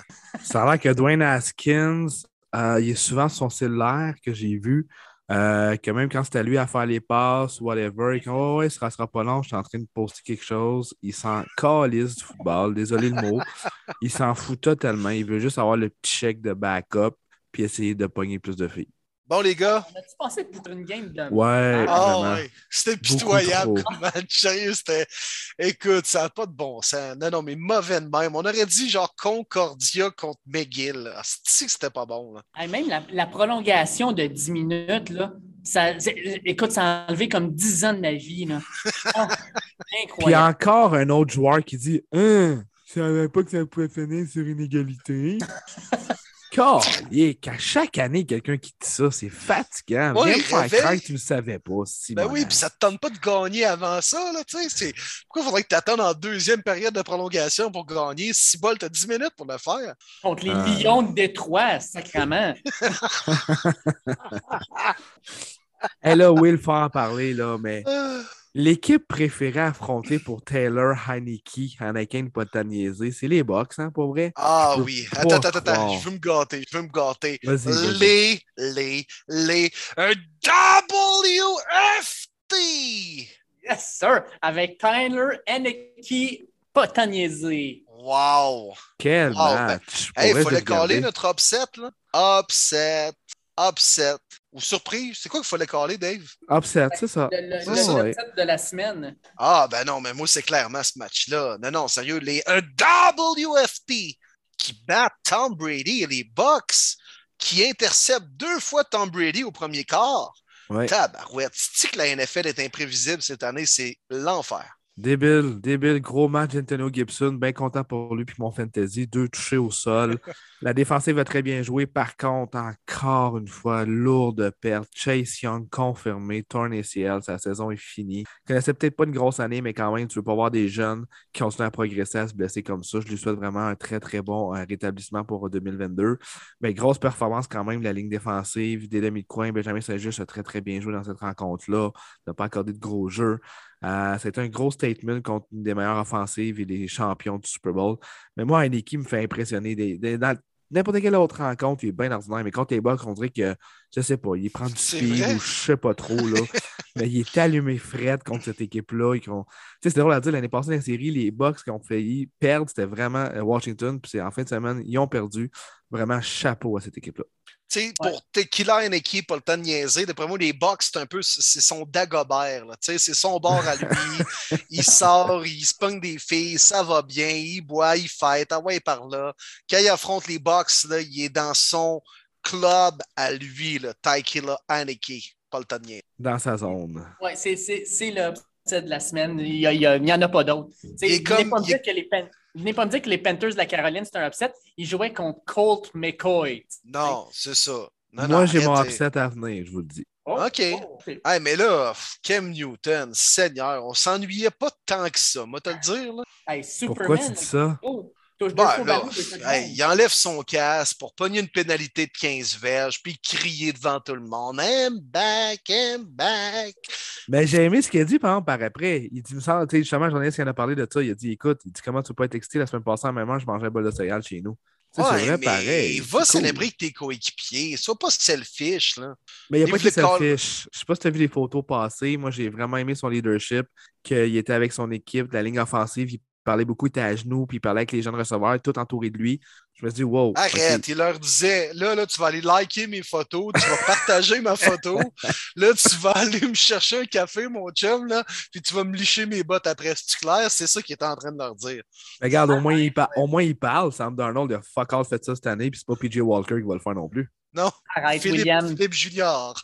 T'a- Moi, j'aime l'arrivée de Newton. Pour. T'adorerais ça, William, Ah. que Deshaun Kaiser revienne avec les Browns, fasse un toucher, puis après ça, il crie I'm back, I'm back. non, man, c'est Johnny Football que j'aimerais revoir. Ah, non, non, non. Hey, savez-vous ce qui va arriver, les gars, vu qu'on vient de le mentionner dans le podcast? C'est sûr, ça va Johnny arriver. Menzel, il va revenir, man. Il va sortir des boulamites oui, la semaine prochaine. hey, on l'a fait avec quoi? Gino Smith? Avec qui d'autre qu'on l'a fait? Colt McCoy, name it. Jordan. Jordan Love. C'est vrai? On l'a fait avec bien du monde cette année, pour vrai. Oui, c'est vrai. C'est vrai. Puis même Johnny Flacco, je Manziel pense, on a glissé un venir. mot la semaine passée. Oui, Flacco. Mais Johnny Menzel va venir sauver la saison des Browns. Aïe, aïe, aïe, aïe, aïe. Soit ça ou Deshaun Kaiser va revenir dans NFL la semaine prochaine. De Sean Kaiser. Hey, je m'ennuyais. Je m'ennuyais pas tant que ça, moi, te le dire. Là. Ça fait deux, ça fait deux ans qu'il est sur son sofa, puis demain, il va recevoir un téléphone. Hey, Deshaun, you, you would like to come play for the Jets? C'est comme, quoi? Your, name, your name has been mentioned on the podcast uh, Ouais. premier, pre- premier label. Oh, OK. Nice. Ah, OK, of course. Mais pour venir à Ah, la mais- rencontre d'Arizona, là, euh, Kyler Murray puis sa presse, D.A. puis sa presse, s'il vous plaît. Ouais, ouais. Euh, là, là c'est assez. Là. On a gagné contre Mecca la semaine passée, mais là, on le voit que c'est une équipe B. Là. Il faut que les gars reviennent. Souvent, c'est ça, hein, les, les deuxièmes carrières. Puis je l'ai vu, moi, avec Case Keenum, avec les Browns. Tu sais, il a été capable, un match donné, de faire la job, d'être bien entouré, tu sais, de bien connaître le cahier de jeu, tout ça, puis d'être bon sur une courte séquence. Mais des fois, quand t'en demandes trop à ces gars-là, tu vois clairement pourquoi c'est des deuxièmes carrières. Tu sais, il a bien joué la semaine dernière. Tu l'avais même callé, Dave, qui allait battre. Euh, c'était qui la semaine dernière? Niners. Les Niners, exact, avec Colt McCoy. Tu avais tout prédit ça, Dave. On a vu qu'il est revenu sur Terre assez rapidement, Colt McCoy. Puis c'est pour ça qu'il est deuxième carrière depuis 10 ans dans la NFL. Il y a une raison. Puis pour les Panthers, les gars, il a joué seulement 60% des snaps. Il y a eu quand même 13 courses pour 95 heures, puis 10 attrapés pour 66 verges. Christian McCaffrey, incroyable. Wow. Il peut rester en santé, là, il est hallucinant. là, ça va être la recette des Panthers? Les gars de jouer à comme deux corps arrière là, avec Walker et Cam Newton sur des jeux évitants de course. Euh, non. Je sais pas, c'est un peu bizarre. Hein? Ça ressemble à Colts, me semble, faisait ça là, dernièrement là, avec ouais, mais là, euh, puis, euh, prochaine, ça n'arrivera pas parce qu'ils vont jouer contre Ron Rivera, son ancien coach qui ne voulait plus. D'après moi, Cam Newton start toute la game la semaine prochaine. Ouais, c'est ce que je pense. Ouais, je pense la même chose. Newton start toute la game. Oh Seigneur, on va être obligé de voir sa crise de serviette de Gatorade sur la tête. Là. Hey, Captain Kirk, Monsieur 88, qui a sorti une belle performance sur la route du côté de Los Angeles. Encore une fois, la faiblesse des Chargers est exposée. Dalvin Cook était capable de bien courir le ballon, d'écouler le temps. Donc, ça fait vraiment peur pour les Chargers. Temps de possession 36 contre 23 minutes pour les Vikings. La raison pour moi de la défaite des Chargers mais moi, je m'attendais probablement à ce que les Vikings sortent fort. fort. Les Chargers, je m'attendais à ce qu'ils sortent bien. Ça n'a pas été le cas, mais les Vikings, on s'entend-tu, c'était un make or die game. C'était pas plus compliqué que ça. Les Vikings, s'ils perdaient ça, ils venaient 3-6. Je pense qu'ils n'avaient plus de chance de faire les séries. Avec cette victoire-là, ils sont à 4-5, puis ils ont encore des chances. Puis sincèrement, pour la première fois depuis plusieurs matchs, le Kirk Cousin a fait comme Shit, Jefferson est tout seul toujours. Je devrais y lancer le ballon. Puis ça a marché. Euh, 9 attrapés pour 143 verges. Jefferson, à chaque fois qu'il reçoit le ballon, on dirait qu'il y a comme 3-4 verges de séparation avec n'importe quel couvreur. Je ne comprends pas qu'on avait arrêté de lancer le ballon. Ça a recommencé. Fait que moi, sincèrement, je pense que les Vikings, cette victoire-là, euh, ça va leur permettre de se débloquer et d'aller chercher quelque chose d'intéressant. Euh, la, game la plus importante de la saison des Vikings, je vous dis, les, boys, c'est celle de cette semaine contre les Packers. S'ils gagnent ça, je pense que les Vikings peuvent partir sur une genre de belle série de victoires équipe qui va causer plein des problèmes plus tard. classique victoire à la Vikings. Hein. Les Vikings, d'une semaine donnée, peuvent battre quasiment toutes les formations de la NFL. on a du talent, puis quand on joue bien, puis tout est en place, c'est une bonne équipe de foot.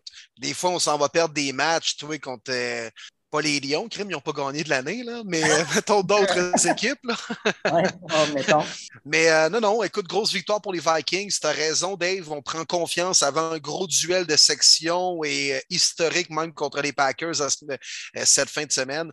Justin Jefferson, également, grosse performance, 143 verges. Alors, non, les Chargers me déçoivent également depuis quelques semaines. On le voit que c'est une jeune équipe. Ils ont encore des crottes à manger pour espérer vraiment là, être une elite team de la NFL. Hmm. Là, on s'en va ensuite. Euh, Eagles contre Broncos, Marty. J'espère que ton set de la semaine, c'est pas ça, parce que sincèrement, tes Broncos ne sont juste pas présentés. Euh, qu'est-ce que tu as vu de ce match-là? Quasiment la deuxième plus grosse dégelée après mes Browns.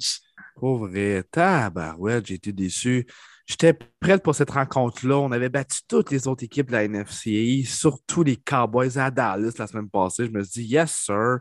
Pat Shermer pogne le COVID, ne peut pas caler les jeux offensifs. Encore plus, yes, sir, let's go. L'autre qui va le remplacer, il va y aller agressif. Ça va être la fun. Il va vouloir se faire prouver. Pouette, pouette, pouette. Mm. C'était pourri, pourri. Pourquoi tu ne donnes pas plus le ballon à Javante Williams qui avait une moyenne de 6 dans cette rencontre-là? Je ne la comprends pas.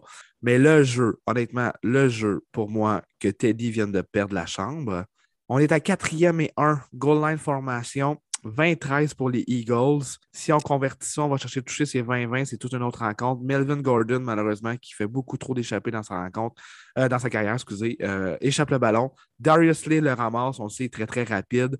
Euh, commence à courir pour retourner le ballon. Et Teddy Bridgewater, il a la chance de l'arrêter ou de se pitcher dans ses jambes, n'importe quoi. Mais au lieu de ça, il pense à lui, puis il fait juste essayer de le couper. That's Il ne se pitch pas, il fait rien. Slay qui va réussir à retourner cette euh, échappée-là pour un toucher. Euh, moi, ce jeu-là, je m'excuse, c'est impardonnable. Je me fous que tu sois un carrière. Tu fais partie de l'équipe. Tu es un joueur partant. Le ballon est à la défensive. Tu te dois de faire n'importe quoi pour arrêter absolument Euh, le jeu, moi là-dessus, Teddy, il m'a perdu. Je ne veux absolument rien savoir de lui l'année prochaine. Je pense que ça l'a shaké grandement la, la défensive également, qui n'était pas très, très content de voir ça. Jalen Hurts, bonne rencontre, honnêtement. Pas trop par la passe comme d'habitude, mais au sol, ça va bien. On a eu trois joueurs qui ont eu 10 portées et plus, dont lui-même. Euh, on a contrôlé le temps. Devante Smith aussi, deux touchés, grosse, grosse rencontre, mais très, très déçu des Broncos et c'est la raison qu'ils ne feront pas les séries. Oui, non, c'est vraiment triste. Puis, tu sais, Williams, on le dit depuis des semaines, je ne comprends pas qu'il ne lui donne pas le ballon. Melvin Gordon a des statistiques semblables, mais tu dois donner une chance à ta recrue de gagner en confiance. C'est lui ton porteur de ballon du futur. Puis pas seulement ça, mais il va te coûter tellement moins cher que Melvin Gordon. Tu dois laisser aller ce gars-là puis garder ta recrue. Tu es allé le repêcher. faut que tu lui donnes. Tu sais, give him the rock. Donne-lui le ballon. C'est pas comme s'il faisait une mauvaise job. C'est un gars qui non seulement court bien puis qui va chercher des verges, il dynamise le reste de l'attaque, puis même la défensive, quand il voit courir, il est angry, il court fort, il ramasse les gars. Tu, sais, tu l'as dit, c'est le genre de gars, après contact dans la NFL, c'est lui qui a le plus de verges. Faut que tu aies un gars de même qui énergise tout le monde. Puis malheureusement, ben, il, le, sous-utilise, tout comme Noah Fenn d'ailleurs, qui est selon moi, un des meilleurs tight ends pour recevoir le ballon, puis on ne l'utilise pas correctement. J'aime pas ce que je vois des Broncos, malheureusement. Tout ça après une semaine où, contre les, les Cowboys, tu étais sur un nuage, je m'en rappelle, puis avec raison, vous les avez démolis, puis on dirait qu'ils ont comme. Euh, ils, ont, ils, se croyaient un peu trop, puis ils sont venus sur terre brutalement. Pas pour rien la fiche de 5-5, ils sont inconstants. Point la ligne la situation des porteurs de ballon, Marty chez les Broncos, me fait penser à celle chez les Browns il y a quelques années, quand euh, il repêché Nick Chubb, puis il y avait Carlos Hyde qui était là. Finalement, après quelques semaines, ils ont décidé de le libérer. Puis j'étais là, voyons, what the fuck, ils ont dormi confiance à la recrue. Ils ont dit, ben, on veut lui donner le ballon, puis voir ce qu'il peut nous démontrer. Puis finalement, ben, c'est devenu Nick Chubb. Fait que un peu la même situation se produit en ce moment. Donnez le ballon à Williams, puis faites-lui confiance. Euh, en tout cas, c'est dommage, hein, des, des, des, montagnes russes de même en une saison. Là, je l'ai vécu moi aussi en fin de semaine, Marty. Sacrement que c'est dur à gérer. C'est drôle que tu me parles de ce dossier-là parce que je m'attendais vraiment à la suite de la transaction de Von Miller que le prochain parti c'était Melvin Gordon parce qu'il tombe à Jean libre et il n'y a aucune chance que Broncos le ressigne. Je pense pu aller chercher un late pick, un sixième round, je m'en fous. Je l'aurais tellement vu que les Titans pour le reste de la saison. J'ai trouvé ça vraiment poche. Puis en même temps, Javante répète le, le clear numéro un pour le reste de l'année, qui aurait été parfait selon moi. Là, juste pour finir là-dessus, moi, je veux vous entendre dire un mot positif sur les Eagles, là, qui, ont quand même gagné 30 à 13. Moi, je suis le seul à défendre les Eagles sur ce podcast depuis le début de l'année. Oui, ben, je l'ai dit tantôt, malheureusement, ça a coupé, tu n'étais pas avec nous, mais euh, le jeu au sol continue à très bien fonctionner. Trois joueurs qui ont 10 portées et plus. Euh, c'est le succès vraiment des Eagles de courir le ballon, de, bien jouer défensivement. Euh, chapeau à eux autres qui ont complètement dominé cette rencontre-là. Ah, Darius Slay, il est hallucinant cette année. Il joue au-dessus de sa tête. Il a vraiment décidé de, prendre le, taureau par les cornes. Puis je te dirais que Darius Slay, présentement, je le vois comme probablement un des demi-coins top 3 de la Ligue. Regarde, rapidement, les gars, regarde, les Eagles ont quatre victoires, OK? Ils hmm. affrontent les Saints, les Giants, les Jets, les WFT, les Giants, les WFT et les Cowboys. C'est quand même des matchs prenables d'ici la fin de l'année. Ils vont atteindre combien de victoires? Euh, moi, j'irais peut-être avec 8. Peut-être au moins, au moins 4 victoires à travers tout ça. Ouais. Après moi, ils pourraient finir 17. 9. Ah, 17, tu vois, toi? Ben, 17, c'est s'ils en gagnent 6, ils pourraient, mais moi, je les vois plus autour de 9-8, autour de là. Ouais, 8-9, moi, je vois. Je vois avec 8-9. Je pense qu'on n'a ben, pas. Euh, tu sais, Jalen Hurts, c'est vraiment. On parle beaucoup de Lamar Jackson comme un QB qui court, mais Jalen Hurts, c'est plus lui cette année, je trouve. Pas capable d'atteindre souvent 200 verges par la passe, puis tu peux pas rester juste unidimensionnel. Non, mais écoute, si c'est le cas, avec 8-9 victoires en fin de saison, ça va être quand même une année positive pour les Eagles. Oui, c'est vrai. Les boys, les Packers de Green Bay, quel, quel rein ils ont donné aux Seahawks, 17 à 0. C'est dur dans la NFL, là, euh, blanchir une équipe. Euh, c'était le duel qu'on attendait, mais avec des gars qui n'étaient clairement pas à 100% entre Aaron Rodgers et euh, Russell. Russell Wilson, excusez, my God. Dangerous. Dangerous. Let Russ cook with one hand because the other is broken. mais c'est ça. Qu'est-ce qu'on a à dire de ce match-là, outre le fait que Aaron Rodgers, quand il fait fret, il est imbattable? Ben, moi, je vous pose une question. Est-ce la dernière année de Ross à Seattle? Uh, on va dire oui, Mais. Moi, moi, je vais dire non. Moi, je vais dire non parce qu'il n'y a tellement pas de bons corps arrière sur le marché, ni dans le repêchage. C'est la pire année pour le laisser aller. Il aurait fallu que tu laisses aller l'année dernière parce que tu avais des bons corps arrière que tu aurais pu repêcher. Je pense que l'année prochaine, ça ne sera pas le cas. Moi, je pense qu'il va être encore avec les Seahawks l'an prochain. Ben, ils se disent que Gino Smith peut faire le travail. ben, moi, les boys, je pense que c'est un duo qui part de Seattle. Je pense que c'est la fin de Pete Carroll. Oh, quand même, rien de moi. Oui, c'est ce que je pense. Il est rendu à quoi, 72, 73 ans? Tu sais, faut... Ouais. Ouais, mais à d'autres choses. Ça gomme quand un gars de 22, par exemple. Et toi, il passe un paquet de Juicy Fruit en une journée, toi. Ça, oui, mais la def, il y a tellement de travail à faire. Euh, je pense que Seattle, on doit commencer à penser peut-être à une mini-reconstruction, peut-être. Euh, je pense que c'est le meilleur moment de maximiser Ross pour avoir minimum trois choix de première ronde. Euh, Pete Carroll, je pense que la retraite, ça serait bon. Je ne vois pas Seattle vraiment avoir plus que 6-7 victoires de toute façon cette année. C'est sûr qu'ils ne font pas les séries. Je pense que c'est le moment de tourner la page sur le duo Ross et Pete Carroll. Euh, oui, ça, a été un match somnifère hein, entre les euh, Seahawks et les Packers. On s'attendait à un gros match, peut-être de Game of the Week, puis euh, finalement, ça a, été, ça a été soft, très soft. mais la défensive des Packers, personne n'en parle. C'est vrai. Lors des trois derniers matchs, ils ont affronté Russell Wilson, Patrick Mahomes et Kyler Murray. Ils ont accordé seulement 601 verges avec une passe de toucher et quatre interceptions lors de ces trois matchs-là.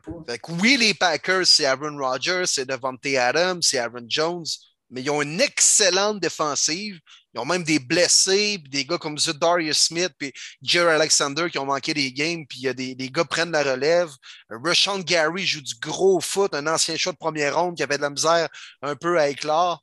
Euh, mais la défensive des Packers joue du gros football. Puis moi, c'est ce qui m'indique qu'en ce moment, je pense que c'est l'équipe la plus complète de l'Amérique, de la, nationale, pardon. Ah, puis je suis d'accord avec toi. Les euh, Amos, euh, Kevin King et compagnie jouent du gros football dans la tertiaire. Puis comme tu dis, quand Jair Alexander puis quand euh, Zadarius Smith reviennent, s'ils reviennent d'ici la fin de la saison, ça va être une défensive féroce.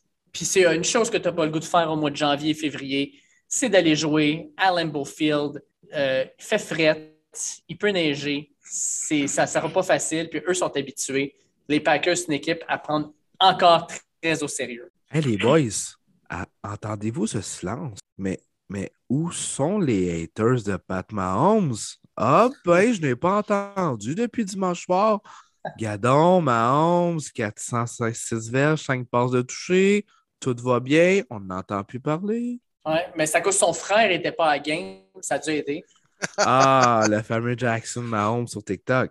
Oui, exactement. C'est ça, il n'était pas à game, il était clairement sur TikTok, par contre. Ça, c'est sûr, ça, c'est sûr. Mais gros statement. Moi, honnêtement, là, que, que tu aimes l'équipe ou non, que tu aimes le joueur ou non, j'étais content de voir ça. Vraiment content pour Mahomes.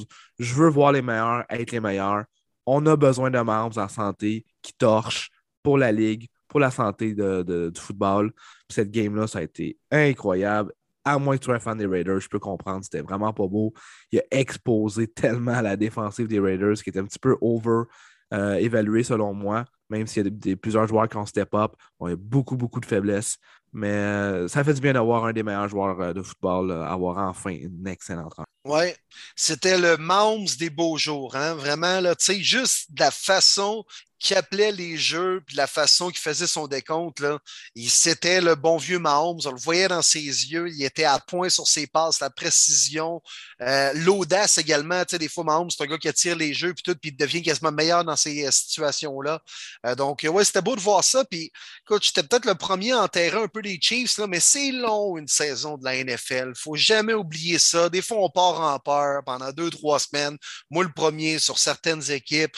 Ah, puis finalement, ben là, whoop, une équipe qui, est moins bonne pendant deux, trois semaines. Puis là, regarde, on va en parler avec le prochain match. Là. Je pense pas qu'il faut s'énerver, mettons, avec les Rams. Mais les Chiefs sont mal commencés. Puis là, mine de rien, euh, ça se peut qu'ils soient très bien au Super Bowl ou en finale de conférence encore cette année. Là. Je pense pas qu'on peut écarter ce scénario-là présent. Ah, puis moi, ce que j'ai aimé des Chiefs, c'est que dans les dernières semaines, on dirait que c'était une équipe qui n'était pas capable de mettre le, pied sur la gorge de l'adversaire quand il était à terre. Là, tu sais, le match, euh, fin de deuxième quart, euh, début du troisième quart, les, Raiders font le terrain, font un toucher, ça devient 17-14, le match est serré. Tu dis, oh, on a une game. Écoute, là, les, les Chiefs font un 13 jeux, 82 verges, vont faire 24-14, puis après ça, Oakland revient, fumble après trois jeux, ils reprennent le ballon, vont faire un field goal. Les Raiders reprennent le ballon, interception, ils font le terrain, ils vont faire un touchdown, puis la, game vient de se terminer là. Je pense que les Chiefs, vraiment, leur défensive va mieux jouer, puis ont été capables finalement de, vraiment écraser un adversaire quand il était à terre. Puis euh, ça, devient comme pour toutes les autres équipes, quand on voit les Chiefs avoir une genre de game de même, on fait oh oh. Euh, on espère que ça ne sera pas, euh, sera pas l'équipe qu'on a vue dans les dernières années qui revient. Moi, je vous dis cette semaine, les gars, la game contre les Cowboys, ça va être une game remplie de feux d'artifice offensif. Moi, j'ai déjà hâte de voir ça. Oui, la game que j'ai plus hâte de voir cette semaine. on termine avec le Monday Night. Puis, tant qu'en en parler, on va parler des deux grandes questions qui ressortent de cette partie-là. La première posée par At Nico, euh, Nico Baudouin qui nous demande est-ce que les deux dernières sorties des Rams vous inquiètent? Euh, Inquiète, Stafford en arrache et la O-line semble désorganisée. Vous en pensez quoi? Et At François Perron-Zéro nous dit Ma question m'est revenue parce qu'il ne s'en rappelait plus. À quel point Stafford est une amélioration sur Goff? Faut-il s'inquiéter des Rams? À quel point les ajouts de Miller et OBJ vont changer quelque chose? Ah, l'effet OBJ, hein? va-t-il aller créer euh, une autre tumeur cancéreuse dans une troisième équipe? Non, non, je blague là. Euh, faut oui et non. Je pense qu'il faut s'inquiéter. Oui, c'est décevant présentement, mais je pense pas qu'il y a lieu vraiment de s'inquiéter parce que, comme je l'ai dit précédemment, c'est long une saison de la NFL, puis tu as toujours des petits creux de vague. Les Bucks, l'année dernière, je me rappelle, me semble, c'était au mois de novembre, ils avaient perdu, c'était fait planter un Sunday night contre les Saints, puis ils avaient perdu également contre les Rams avec Jared, avec Jared Goff à l'époque. Puis là, tout le monde, ah, finalement, les Bucks, Dream Team, ça marchait pas, puis ils ont affilé comme 6-7 victoires avant d'entrer en série puis connaître la suite qu'on connaît. Euh, fait m'emmener, il y a chacune équipe des fois qui doit connaître un peu d'adversité durant la saison pour être capable de gérer avec ça quand la situation arrive plus corsée en fin de saison ou en série. Euh, regarde, Lamar Jackson, leur année de 15 victoires, une défaite, ils arrivent, ils se font planter par les Titans, me semble, si je ne me trompe pas.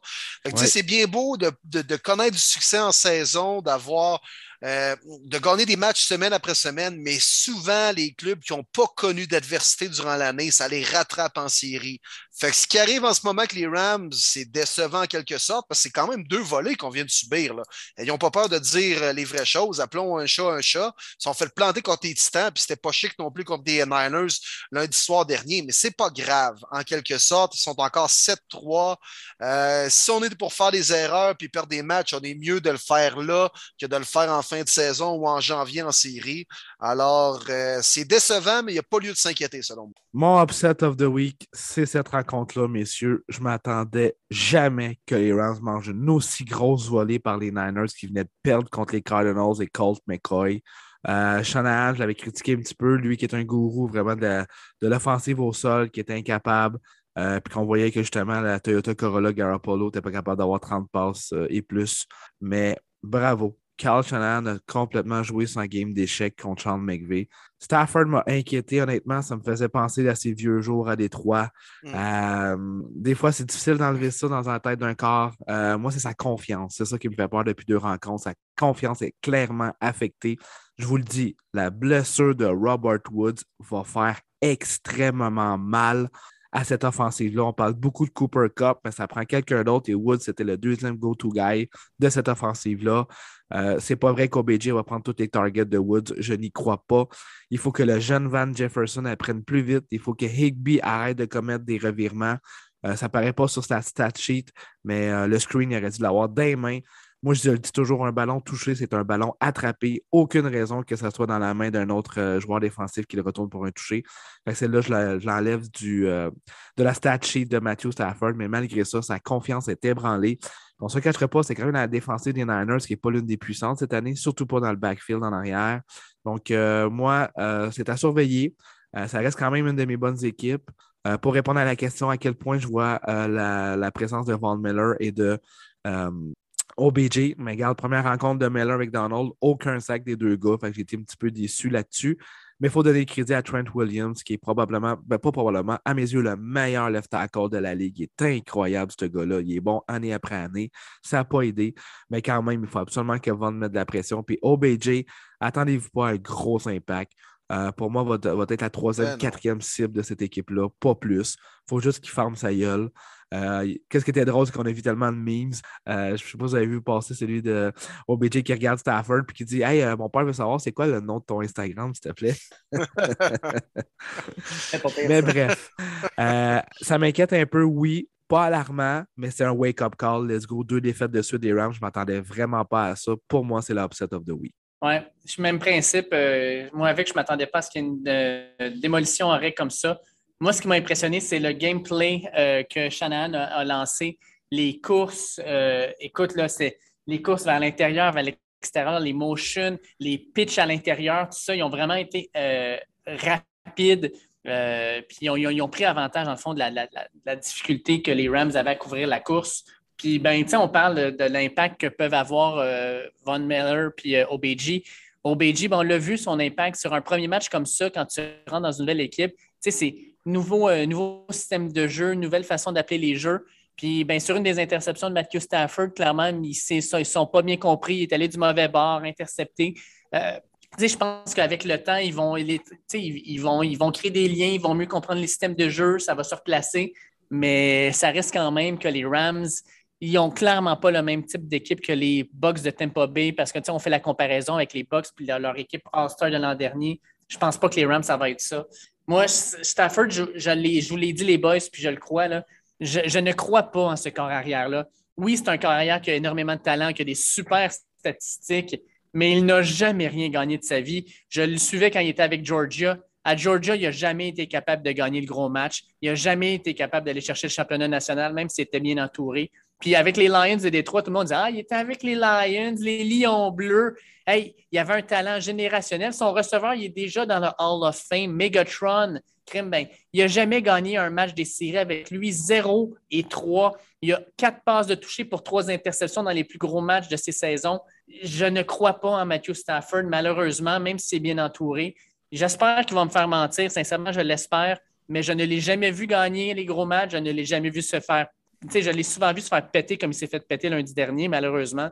Fait que je, ne le crois pas, puis ben, on verra s'il si, euh, va me faire mentir dans les prochaines semaines. Ouais, c'est bien exprimé, les boys. Puis mm. euh, c'est ça, j'ai marqué un peu la même chose que toi sur Twitter lundi, Dave, puis ça a fait réagir. Puis là, ah ouais, non, il était avec les Lions, Stafford. Faut jamais oublier là, hein, que Matthew Stafford, il est bon, il a du talent, il amasse des verges, mais comme tu l'as dit, il n'a jamais rien gagné puis à m'emmener, ça peut te rattraper. Quand surtout tu essaies de te comparer et te frotter à Tom Brady et Aaron Rodgers, probablement les deux équipes avec lesquelles tu devras te battre pour te rendre jusqu'au Super, Super Bowl. Bon, ben les boys, grosse semaine 11. Moi, là, écoute, cette semaine 11-là, je la trouve intéressante parce que on va avoir quand même un bon slate, des super beaux duels. Sincèrement, là, cette semaine, c'est un des plus beaux slates qu'on a depuis plusieurs semaines la semaine prochaine, c'est l'action de grâce américaine. Là, là, c'est la célébration du football. J'ai déjà hâte à notre épisode la semaine prochaine parce que ça va être écœurant. Mais on commence ça, les boys, jeudi soir, demain soir, Patriots contre Falcons, rematch du Super Bowl d'il y a, euh, c'est quoi, trois ans, je pense, ou quatre ans. Euh, vous y allez avec qui? Moi, euh, je pense que Patriots va être pas mal, va ressortir pas mal. Falcons 3, Patriots 28. Ouh. fait que la ligne Patriots moins 7, tu penses qu'il couvre? Sûr. Ouais, moi aussi. Ce serait juste drôle que les Falcons mènent 28-3 quelque part au troisième quart avec deux minutes à faire, puis Julian Edelman revienne faire un catch miraculeux. Juste pour ça, je paierais, je regarderais ce match-là au complet. Mais euh, non, Mac Jones et les Pats jouent de l'énorme football. Ils viennent de me démolir, tout me pénétrer sans lubrifiant. Je parle bien de mes Browns de Cleveland. Mais euh, victoire des Pats assez facile face aux Falcons. Ah, même chose ici, je vais aussi avec Patriots moins 7. Euh, je ne vois pas comment la défensive des Falcons va être capable de ralentir Mac Jones. Puis probablement aussi que Damien Harris va être de retour. Là. Ça ne va pas être beau. On arrive ensuite dimanche et dimanche, on a un de nos auditeurs, en fait, qui est euh, Éric Champagne, donc at E Champagne 1974, qui nous demande est-ce que selon nous, les Colts pourraient être le upset de la semaine alors qu'ils affrontent les Bills à Buffalo? Il faut mentionner les boys qu'on a un, un, ami commun qui va être à la rencontre, soit Alexandre Boisvert avec trois de ses chums Yes. qui s'en va voir cette Wow. rencontre-là en direct dans le tailgate du chum Bob Genet. Je suis un brin jaloux. J'aurais aimé assister à la rencontre, mais ce sera la fête des deux ans de mon petit garçon en fin de semaine. Donc, je pense que ça aurait été un divorce à la maison si j'assistais à cette rencontre-là. En fait, il aurait fallu que tu amènes ton gars là-bas. Ouais, c'est ça. Ouais, c'est ça, ça aurait été pas pris, ça. Hein? La Là, il y a- fête à ton Euh, petit gars dans la Bills Mafia, toi. Ils sûr, font deux fait, ans. c'est Il sûr j'aurais des fait un tables, il pète powerbomb. des tables euh, Fisher Price. Là. Clown! C'est sûr, ben oui, c'est sûr que j'aurais fait un petit powerbomb, ça aurait été écœurant. Euh, la question est bonne. Fait que la question, dans le fond, c'est de savoir c'est lequel upset of the week selon nous, c'est ça? Ouais, ben lui, il demandait si les Colts pouvaient être le upset of the week en jouant contre les Bills. Moi, je pense que oui, ils peuvent. Euh, le temps de possession, c'est là que ça va faire gagner. Les Bills ont été capables de courir le ballon la semaine passée, mais on sait que les Colts sont en masse capables avec Jonathan Taylor. Euh, J'aime beaucoup la défensive des Bills, par contre. On joue à domicile, pas dans un dôme. Euh, c'est possible, mais ce ne serait pas mon upset of the week. Moi, ça serait les Lions. Non, c'est pas vrai. Eh mon Seigneur, toi. Non, euh, écoute, je regarde les rencontres rapidement. Mon upset of the week, ça- euh, je trouve. Ben, ben, écoute, euh, écoute, on, va, on va les passer. Fait Ouais, quand, c'est quand ça. tu le spot, tu le cadres. Parfait. Mais pour revenir à la, con- à la rencontre Colts-Bills, euh, je pense pas que les Colts vont gagner. Je vais avec les Bills. Moins 7, je trouve ça gros. Je pense pas. Ça va être serré. Euh, mais je pense que c'est le facteur de jouer à Buffalo qui va les avantager. Ouais, même chose pour Marty, moi, de mon côté. Oui, il pourrait être le upset. Euh, ça va être serré. Je pense que ça va être un bon match pour de vrai parce que les Bills n'auront probablement pas beaucoup de réponses face aux attaques de Jonathan Taylor. Euh, donc, euh, je vais y aller quand même avec les Bills. Mais ouais, vu qu'ils jouent à Buffalo, je vais y aller avec les Bills. Ouais, moi, je vais avec les Bills, mais ils couvriront pas le set, comme tu as dit, Marty, même principe. Une heure, Ravens contre Bears à Chicago. Est-ce que Lamar Jackson remet cette équipe-là sur les rails? Moi, j'y vais avec les Ravens. Ils sont favoris par 4,5. Je leur donne avec plaisir. Aller avec les Bears, moi. Oh, upset. euh, On, Ouais. on compte ça upset. J'ai le goût, c'est jamais facile, upset. En quelque sorte, ben, c'en, est un, là. euh, oh, Oui. crime. Les Bears jouent bien quand même dernièrement. Ils se sont fait voler lors de leur dernier match qui était lundi, il y a deux semaines, face aux Steelers.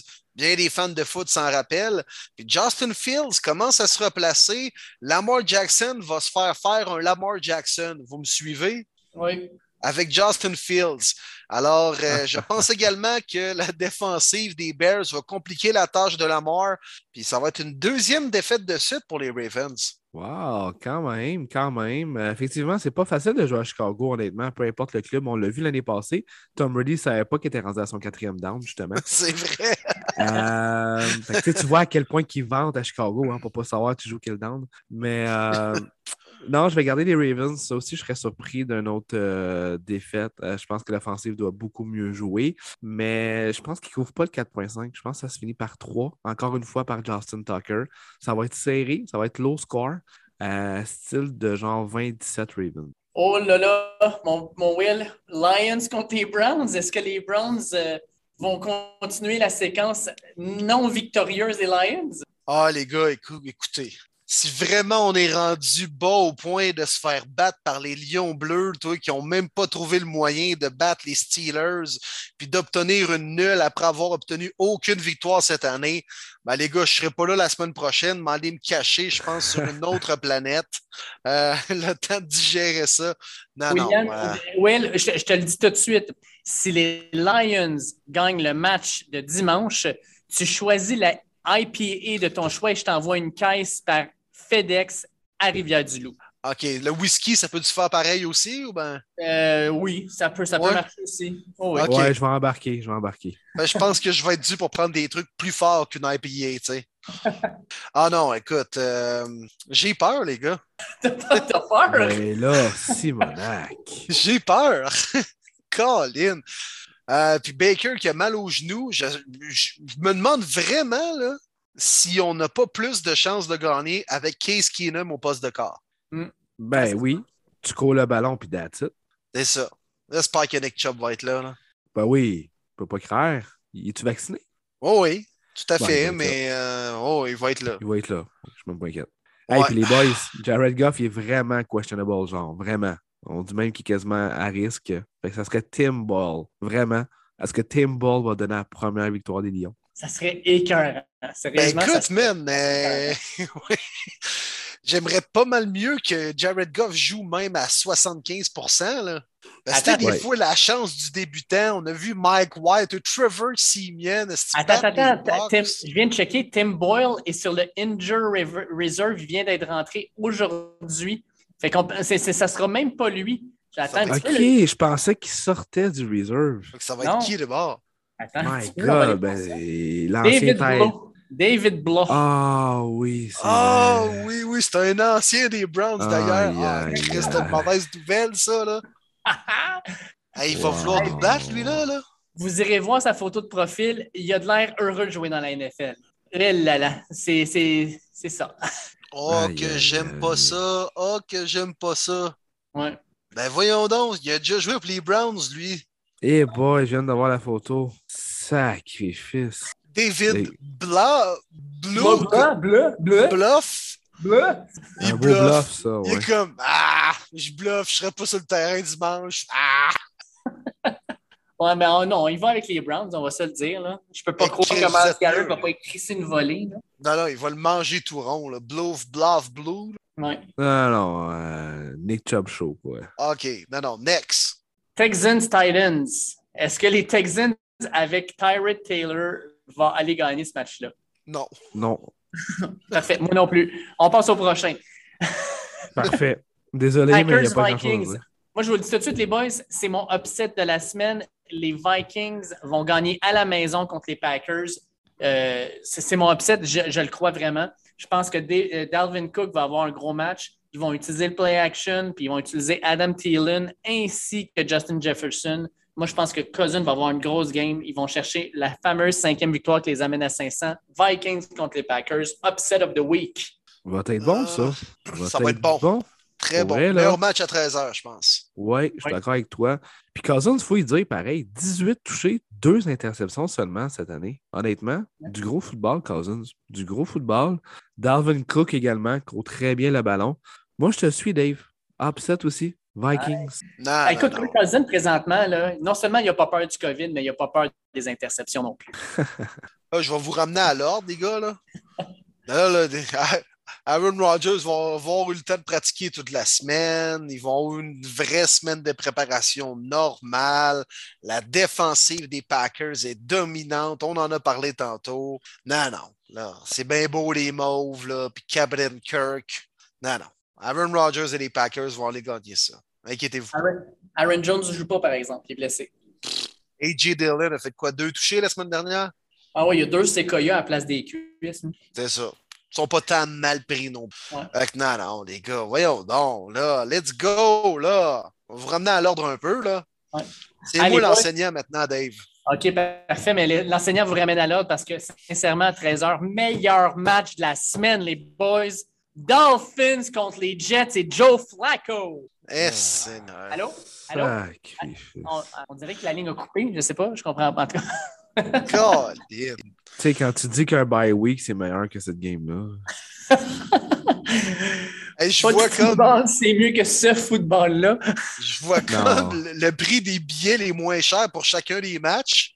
Puis Ouais. bizarrement, euh, celui, c'est euh, ce match-là entre les Jets et les Dolphins, c'est le montant le plus bas, c'est-à-dire des billets disponibles à partir de 28 pièces. voilà. À New York, rien de moins. Mais 28 pièces, c'est quand même cher déjà. Là. Bah, t'es à New York, moi j'irais. Un samedi soir cool. Non, non, t'es pas à New York, t'es au fucking New Jersey, man. Ouais. Ouais, ouais, mais on s'entend que le samedi soir, tu le passes à New York, c'est à côté. Ouais, 28, Ouais. 28 pièces pour cette game-là. On s'entend-tu que tu es à la ligne de 50, probablement 5e, 6e rangée? Oh, ouais, je pense qu'il te donne un ballon puis une bière fournie aussi. Paye le billet d'avion. Beau stade, par exemple. Je l'ai fait, celle-là. Ouais. C'est un beau stade. aussi. Ouais, Ouais, ouais, ça, ouais. ça a bien du bon sens. Belle petite place pour le Il tailgate. fait- Ils sont mieux de boire beaucoup de bière avant ce match-là. C'est. Euh, Je l'ai fait deux fois que les Giants, une fois que les Jets, puis euh, les Jets, c'est un plus cool tailgate. sais, plus de party, un peu plus euh, chum de brosse, là, tu comprends? Là? Un peu plus Bills Mafia style. Là, Les Giants, c'est corporate. Là. Moi, j'ai participé à Giants contre Jets. Oh! Nice. Ça, c'était cool. Ça, c'était vraiment cool parce que justement, tu avais beaucoup de familles qui étaient là, puis tu avais les chandails mix. La cousine, c'était les Jets, puis le beau-frère, c'est les Giants, puis ci, puis ça. Puis on, on jasait avec le monde là-dedans. C'était vraiment nice. Ah, J'ai aimé fun, vivre ça. cette expérience-là. Ouais. Moi, je peux vous Ah, dire, les boys. C'est quasiment un duel entre deux handicapés, dans le fond. Là, tu sais, c'est- ouais, c'est ça, carrément. C'était drôle de je voir suis le stade plus vieux que vous autres, les boys, mais j'ai connu euh, dans, ces, dans ce stade-là, puis dans l'ancien stade, j'ai vu Giants contre Falcons alors que Michael Vick était corps arrière et c'était le premier match d'Eli Manning. Oh! Et, ouais, Oh, nice. Jets contre, Pa- euh, Jets contre Patriots quand on a vu euh, l'ancien corps arrière vedette des Jets arriver à la mi-temps. Euh, là, j'ai un blanc de mémoire sur son nom. Euh, voyons, le, le vieux corps arrière. Non, non, non, non. Le, le Vinny bon- Testaverde. Non, mais Colin, ça va pas bien. Le vieux Attendez, corps mais- arrière. Drew Bledsoe. Non, hey, sérieusement. je Chad peux pas Pennington? Non, hey, cochonnerie. Donnez-moi deux secondes, je l'ai dans deux minutes. Brett Euh, Favre? Joe Namath. Brett Favre? Joe Namath. Joe Namath, Ah, les boys. Ah, Joe Namath. OK, Quand OK. Joe Namath s'est pointé Je pensais que à tu la... disais, toi, sur le terrain. OK. Ouais, Non, moi non, non. aussi. Quand Joe Namath s'est pointé à la demi, puis qu'il a dit à la reprise pendant qu'il était pas mal trop sous, I just want to kiss you. C'est en télévision nationale. Ah, t'étais là, toi? C'était là. T'étais là, Oh OK. my god, c'était malaisant. Ah, c'était C'était à la dans de la foule, CBS qui avait dit ça, je pense. Hein? Ouais. Je peux te dire que dans la foule, man, ça hurlait à sa vie, ça avait aucun sens. C'était comme, hey, c'est c'est notre héros! Wow. Broadway Joe, toi, avec son manteau de fourrure qui dit beaucoup trop sous.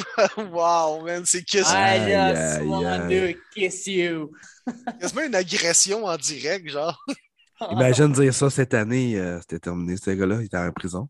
Ah, Ouais. Joe Namath, c'est un spécial. Hein? C'est, euh, Ah, ben, c'est comme euh, le, le corps arrière, euh, le meilleur corps arrière de l'histoire des Browns aussi, c'est un spécial aussi. tu parles de, Comment tu, tu connais pas ton, ton histoire des corps arrière des Broncos? des Broncos? T'as pas des Broncos, tantôt, des. Browns. Ah, OK. Ben là, Bernie Kosar ou quoi? Ah oui, lui avait Cosar aussi, c'est un spécial en tabarnouche. Là. Non, ben non, le- le- nous autres, c'est euh, Autogram. Ouais, ouais, mais Bernie Kosar m'a dit euh, c'est Un un des meilleurs de l'histoire. là. Il est, il- euh, my God, il est weird. Mais c'était un méchant bon choker. là. C'était le Matthew Stafford de l'ancien temps. Là. Ouais, exact. Hey, là, on a dérapé solide. Hey, ça, prouve ça à quel point qu'on a le goût de parler de ce game-là.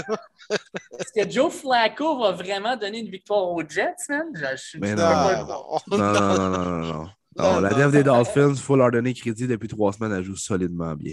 Ouais, ouais, je suis d'accord. Jet, euh, moi, le Jet, ça, ça- il gagne. Joe Flacco est corps arrière, je parie contre les Jets. C'est ça. Moi, y aller avec les Jets, moi. Ah. Il y a ça- le goût. Shane, Shane Falco, toi. Let's go. Ah, Let's go, Shane. aïe, aïe, aïe. Avec les sentinelles de Washington, là. Let's go. Ah ouais, mon Shane Oh. Falco. Bon, On Niners, Jaguars. Ouais. Ah, Niners, man. Debo Samuel va piler d'en face des Jaguars. On s'est replacé du côté des Niners. Hey, ils frappent, on fait mal, on punit l'adversaire. Euh, les Niners vont poursuivre leur lancée contre des Jaguars. Quand même coriace. Moi, je te dirais que les 49ers seront les Lions King de la semaine. Ils vont, euh, ils vont dompter le félin et euh, effectivement, ils vont aller gagner ça. Niners aussi, mais serré. Je pense que ça va être serré, ça c'est une game défensive. Saints Eagles, les boys, on a, euh, on a un match intéressant quand même. Moi, j'aime bien ça. là. Euh, Je pense que les Eagles vont aller gagner ça. Puis euh, les Saints, malheureusement, vont commencer tranquillement leur chute de leur plateau de- des éliminatoires. Eagles, Devante Smith, un autre bon match pour lui. Il est en train de jouer du gros football, puis euh, vraiment, il progresse de semaine en semaine. Jalen Hurts joue bien également, la défensive. Et puis, je pense que les Saints auraient eu de meilleures chances vraiment avec Jameis Winston, même si c'est pas, euh, c'est pas Joe Montana, là, on s'entend, là, mais il sais, quand même un meilleur carrière que, que ben, à part Tyson Hill, on s'entend, là, mais quand même que Trevor Simeon. mais, euh, mais je pas même- d'accord avec toi. Ouais, non. Ouais, il connaît quoi au football, lui, là, Tout ça pour dire Eagles avec euh, Devante Smith et le jeu au sol. Saints ont perdu la semaine passée. Ils vont Ouais. gagner cette semaine. Aussi Ils simple sont- que ça. sont dus. Ouais, Une équipe ça, les tellement Saints, hein. inconstante, honnêtement. Moi, je- Non, je vais avec un, un mini upset. Moi, je vais avec les Saints. Euh, Ouais. C'est ce genre d'équipe-là, justement, qui était comme Ah, non. Ah, ils ont gagné. Ok, je vais parier sur la semaine prochaine. Ah, crime, ils ont encore perdu. Mais c'est ça. C'est une équipe inconstante. Ouais, ils sont bipolaires comme une ado de 17 ans. WFT contre les Panthers. Est-ce que le retour de Cam Newton va se solder par une victoire contre son ancien coach? Oui, victoire des Panthers, mais pas à cause de lui. La défensive qui est numéro 2 dans la NFL, elle est solide et le fun à regarder jouer du côté de la Caroline. Ouais, je vais y aller avec les Panthers aussi. Euh, Christian McCaffrey, puis euh, ouais, Cam. Ouais. La def, Stephen Gilmore. Ouais, la def, c'est vrai que la def, elle joue bien. Puis là, d'après moi, les WFT, tous sont tombés sur la grosse robine pendant quatre jours. Hey, on a gagné un match, on a battu les Bucks. Que là, ils vont arriver là, pas trop concentrés. Fait que ouais, les Panthers vont gagner. Ouais, moi, je vais aussi avec les Panthers. Puis autant Heineke, il était vraiment solide contre la Caroline. La Caroline l'an dernier, ils ont battu avec Dwayne Haskins. Puis je pense qu'ils vont les battre avec Heineke aussi. Je pense que McCaffrey va avoir un gros match. Euh, fait que, ouais, Panthers, euh, on- les trois, on est sur les Panthers. On rentre ces matchs à 4 heures. Hein, là. Puis là, les matchs à 4 heures, sincèrement, je les trouve vraiment excellents. On en a trois. Bengals, Raiders, deux équipes à 5-4. Une équipe va monter à 6-4, l'autre va tomber à 500. Laquelle sera laquelle? Ben, je parle pour ma patrie, Go Bengals. Euh, je déteste trop les Raiders. J'aimerais les voir perdre encore une fois. Ça va être serré, par contre. Ça va être un très, très bon match. Euh, mais je pense que les Bengals vont vraiment lire les jeux offensifs des Chiefs l'année passée qui ont vraiment exploité cette défensive-là. Euh, je vais d'un autre beau duo, euh, d'une bonne rencontre de Burrow, Chase et on surveille Joe Mixon dans cette rencontre-là. Ouais, je vais y aller avec les Bengals, mais je suis pas convaincu. Vraiment un match qui pourrait aller dans tous les sens. Euh, mais il va falloir être capable de réussir les gros jeux au bon moment, comme quand on avait du succès en début de saison. Puis comme tu l'as dit, Marty, un peu comme les Chiefs ont fait la semaine dernière également contre les Raiders. On va essayer de reproduire ça. Puis ils ont les outils, les armes pour le faire, les Bengals. Alors, si on est capable de tout faire ça, on va battre les Raiders, mais ça pourrait être intéressant, ça, comme match pour le. Surtout que ça joue à Vegas, mais je pense que Joe Burrow va arriver à Vegas pour dire pariez sur moi, les boys, c'est avec moi que ça va se passer. Les Bengals vont gagner ça. Puis moi, je pense ça ne sera pas si serré que ça. Les Raiders, là, ils sont bons contre les matchs de division. Fait qu'ils sont très bons, mettons, contre les Chiefs. Ils sont pas pires contre les Chargers. C'est vrai. Mais à l'extérieur de ça, c'est difficile. Moi, je pense que les Bengals vont aller les battre. Je pense que les Bengals 6-4, puis ils vont gagner ça par facilement, moi, je pense par plus de deux touches. Hey, il y avait Broadway Joe à New York, mais là, il y aura peut-être ce week-end euh, Strip Joe à Vegas. Oh, oh. Eh, Seigneur, je t'allais chercher loin, celle-là. Quand même, quand même. euh, Il, il Oh. se fait tard. Ça- Cardinals Seahawks à 4h25, messieurs. On va avoir peut-être le retour de Kyler Murray. On disait qu'il se sentait de mieux en mieux. Fait que, Il faut. on- ouais. Comment vous Je voyez veux ça? voir un autre show de Murray Ross. C'est toujours des bons affrontements. On l'a vu l'année passée. Est-ce que Tyler Lockett va continuer à avoir du succès contre cette, euh, cette équipe-là? C'était fou l'année passée, le deep, comment ça marchait bien. Si Butter Baker fait une interception, est-ce que DK Metcalf va encore être capable de le rejoindre pour un plaqué? Bref, on a différents jeux spectaculaires qu'on a vus l'année passée, puis j'adore cette rivalité-là. Euh, si Murray revient, victoire des Cards, non, victoire des Seahawks. Ouais, j'espère que Godell va passer au pire un petit call aux Cards pour leur dire Ouais, ben là, ça me prendrait Kyler Murray sur le terrain parce que c'est pas vrai que vous allez me scraper mon duel à 4h30 à Fox cette semaine avec fucking Colt McCoy contre Russell Wilson. Personne veut voir ça, mais euh, ce serait un sacré bon match justement de voir tout le monde sur, sur le terrain avec le retour de Russell Wilson. Que, des choses à se prouver parce que ça a été tough à son retour au jeu la semaine dernière contre les Packers. Euh, moi, je vais y aller avec les Seahawks. Je pense qu'ils sont dus pour en sortir une grosse, justement. Euh, Russell Wilson avec TK Metcalf et plus Tyler Lockett, ils n'ont à peu près rien fait la semaine dernière. Euh, ils sont dus pour en sortir une bonne. Ce ne sera pas évident contre une bonne défensive, celle des Cards, mais je vais y aller avec les Seahawks, moi. Moi, euh, je, vais, je te suivre, Will. Les Seahawks aussi. Écoute, Russell Wilson, il y a eu une semaine difficile, mais même Aaron Rodgers le disait sur le Pact Metcalfe Show. Il y avait déjà une blessure semblable à celle de Kyler Murray, puis il dit dans le froid, comme on a connu à Green Bay, c'est dur de revenir d'une blessure de même. Alors que là, les Seahawks, ils vont jouer à la maison.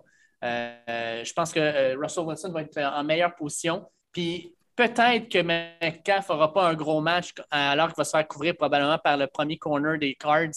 mais je pense que Tyler Lockett va avoir tout un match. Moi, c'est lui vraiment que je vais regarder. je vais avec les Seahawks qui vont gagner ça, selon on continue ça avec le match avec le plus gros over-under de la semaine, 50 points. Cowboys Chiefs, selon moi, le match de la semaine.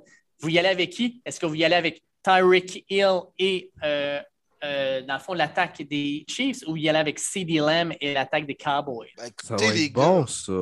Dans ma liste des billets les moins chers pour chacun des matchs, euh, Jets, Dolphins, c'était 28$. Mais pour ce match-là, Chiefs, Cowboys, c'est à 257 le billet le moins cher. Donc, ça prouve l'intérêt et peut-être le spectacle qu'on va avoir entre les deux équipes. Puis je prends le temps d'être en autre comme ça dans le podcast pour te remercier encore une fois, Will, de nous amener à cette rencontre-là. Pour vrai, c'est oh, beaucoup généreux de ta part. Ben oui, euh, ça fait plaisir. Qu'est-ce que je ferais pas pour vous, vous les gars? louer un pour nous autres, incroyable. Ben oui, voyons donc. Écoute, euh, j'ai appelé mes contacts à Kansas City. J'ai demandé à Sacha une coupe de, coupe de contacts. Il était capable de nous arranger ça pour 257$ euh, par personne. C'est pas pire pareil. Là. Mais on va être assis, je pense, dans la dernière rangée où les parents de Jordan Love étaient assis à Kansas City il y a deux semaines. Je sais pas si vous avez vu passer ça. Là. Ah oui, c'était c'est ça.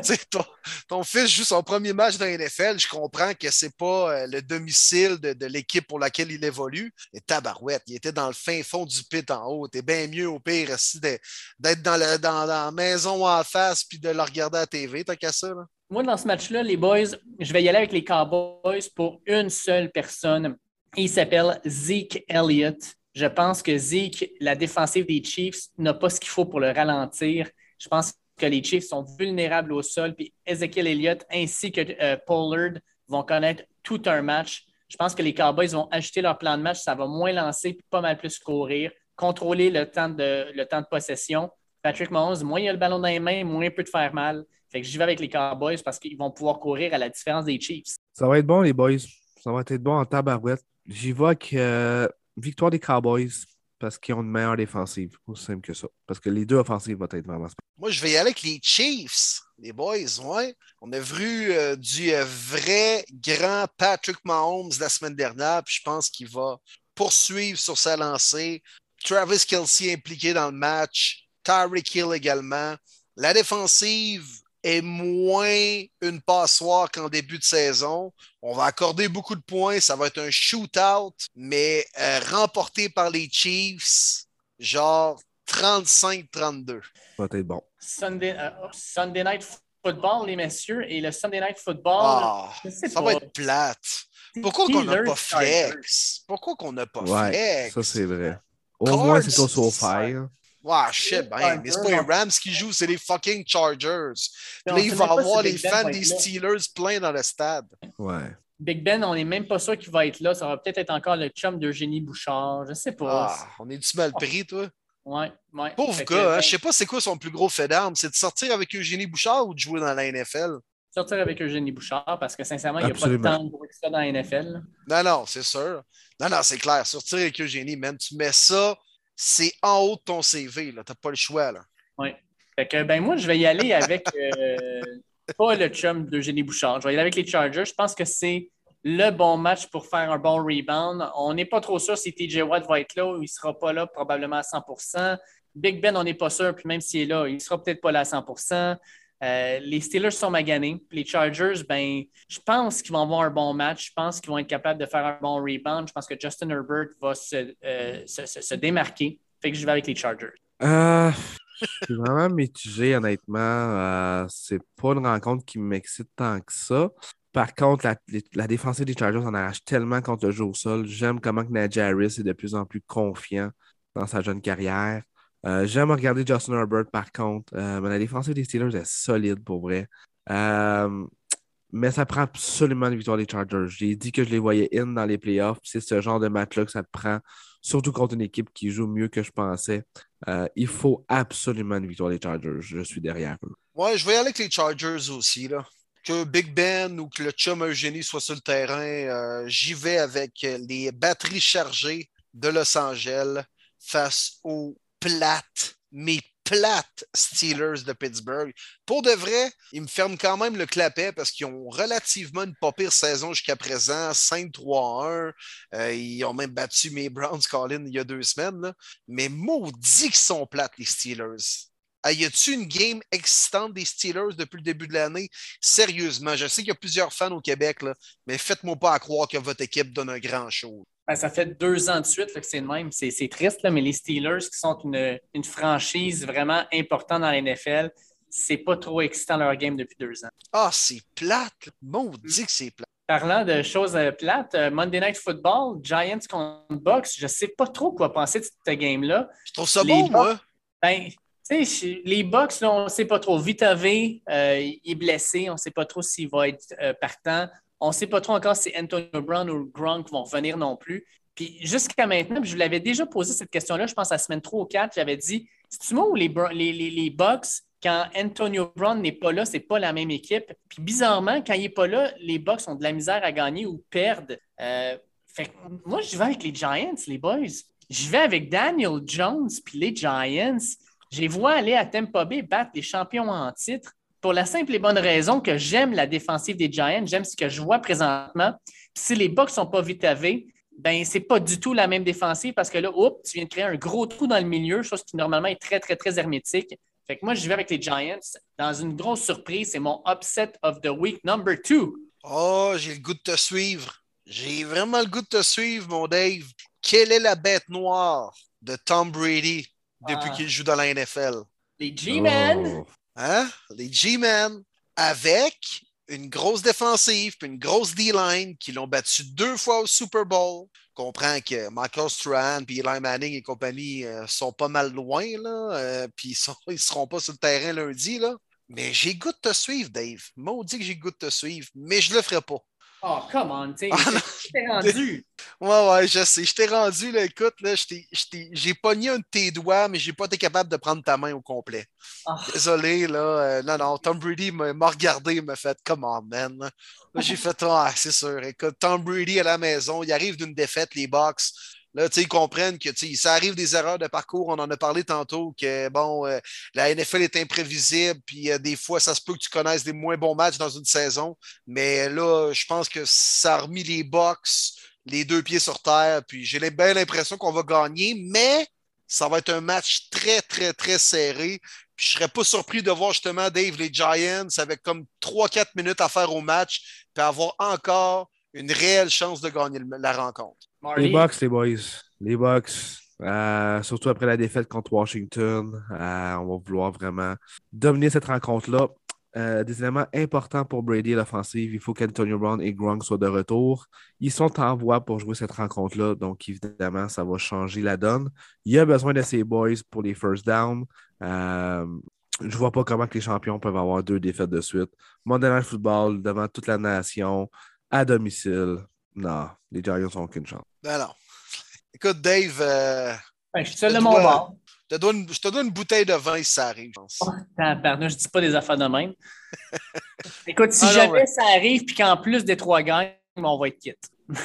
OK, OK. OK, parfait.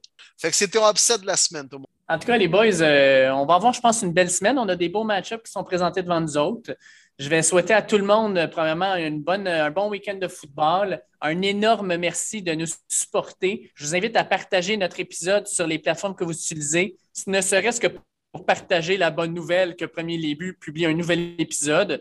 C'est un privilège à chaque semaine dans, vos oreilles et de vous accompagner jour après jour dans votre trafic, dans votre entraînement, dans, euh, je sais pas, un moment plate de votre journée où vous dites, je vais mettre le podcast de Premier Début pour me divertir ça a été euh, vraiment un plaisir. C'est un, plaisir constant. Puis euh, on va espérer que ça va continuer de même pour le restant de la saison et pour les années à venir. Good job, les boys! Déjà notre douzième épisode. Wow! Merci d'être là. Premier début. On a de plus en plus de questions. Je reçois de plus en plus de messages d'écho également par rapport au podcast. C'est le fun. Merci d'être là. Merci de nous suivre. Propager la bonne nouvelle. Puis surtout, merci à vous, les gars. Toujours un plaisir, les boys, d'être avec vous. On a du fun depuis le début, puis ça va continuer. On a vraiment des beaux projets à venir. On fonce, on a des invités. Bref, on est là pour rester. Puis merci à vous tous d'être là. Euh, comme Dave, il le dit très bien, euh, partagez la bonne nouvelle. Euh, si vous aimez vraiment ce podcast comme nous, on le fait. Je veux prendre un petit 30 secondes aussi, remercier la belle gang sur Facebook, NFL Fans du Québec, un des administrateurs, Mathieu Labbé, un de mes bons chums de football, gros, gros fan des Cardinals. On t'a pas trop ramassé cette semaine. Euh, J'étais sûr que Dave parlerait plus de Cliff Kingsbury, mais tant mieux pour toi. Tu vas être content d'entendre ça.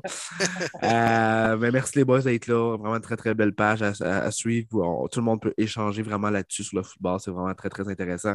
les boys, on remercie la semaine prochaine. On a une grosse, belle fin de semaine de football. Ouais, ben ça dépend. Ça va dépendre de l'issue de la rencontre entre les Lions bleus et mes bruns. Merci les boys. On va avoir énormément de plaisir à regarder ces games-là. Puis si jamais les Lions prennent l'avance, va pas sur Messenger parce que je vais te ramasser. C'est ça, on verra. On verra, les gars. Yes. Hey, euh, bonne semaine de football à tout le monde. Yes, sir. À vous aussi.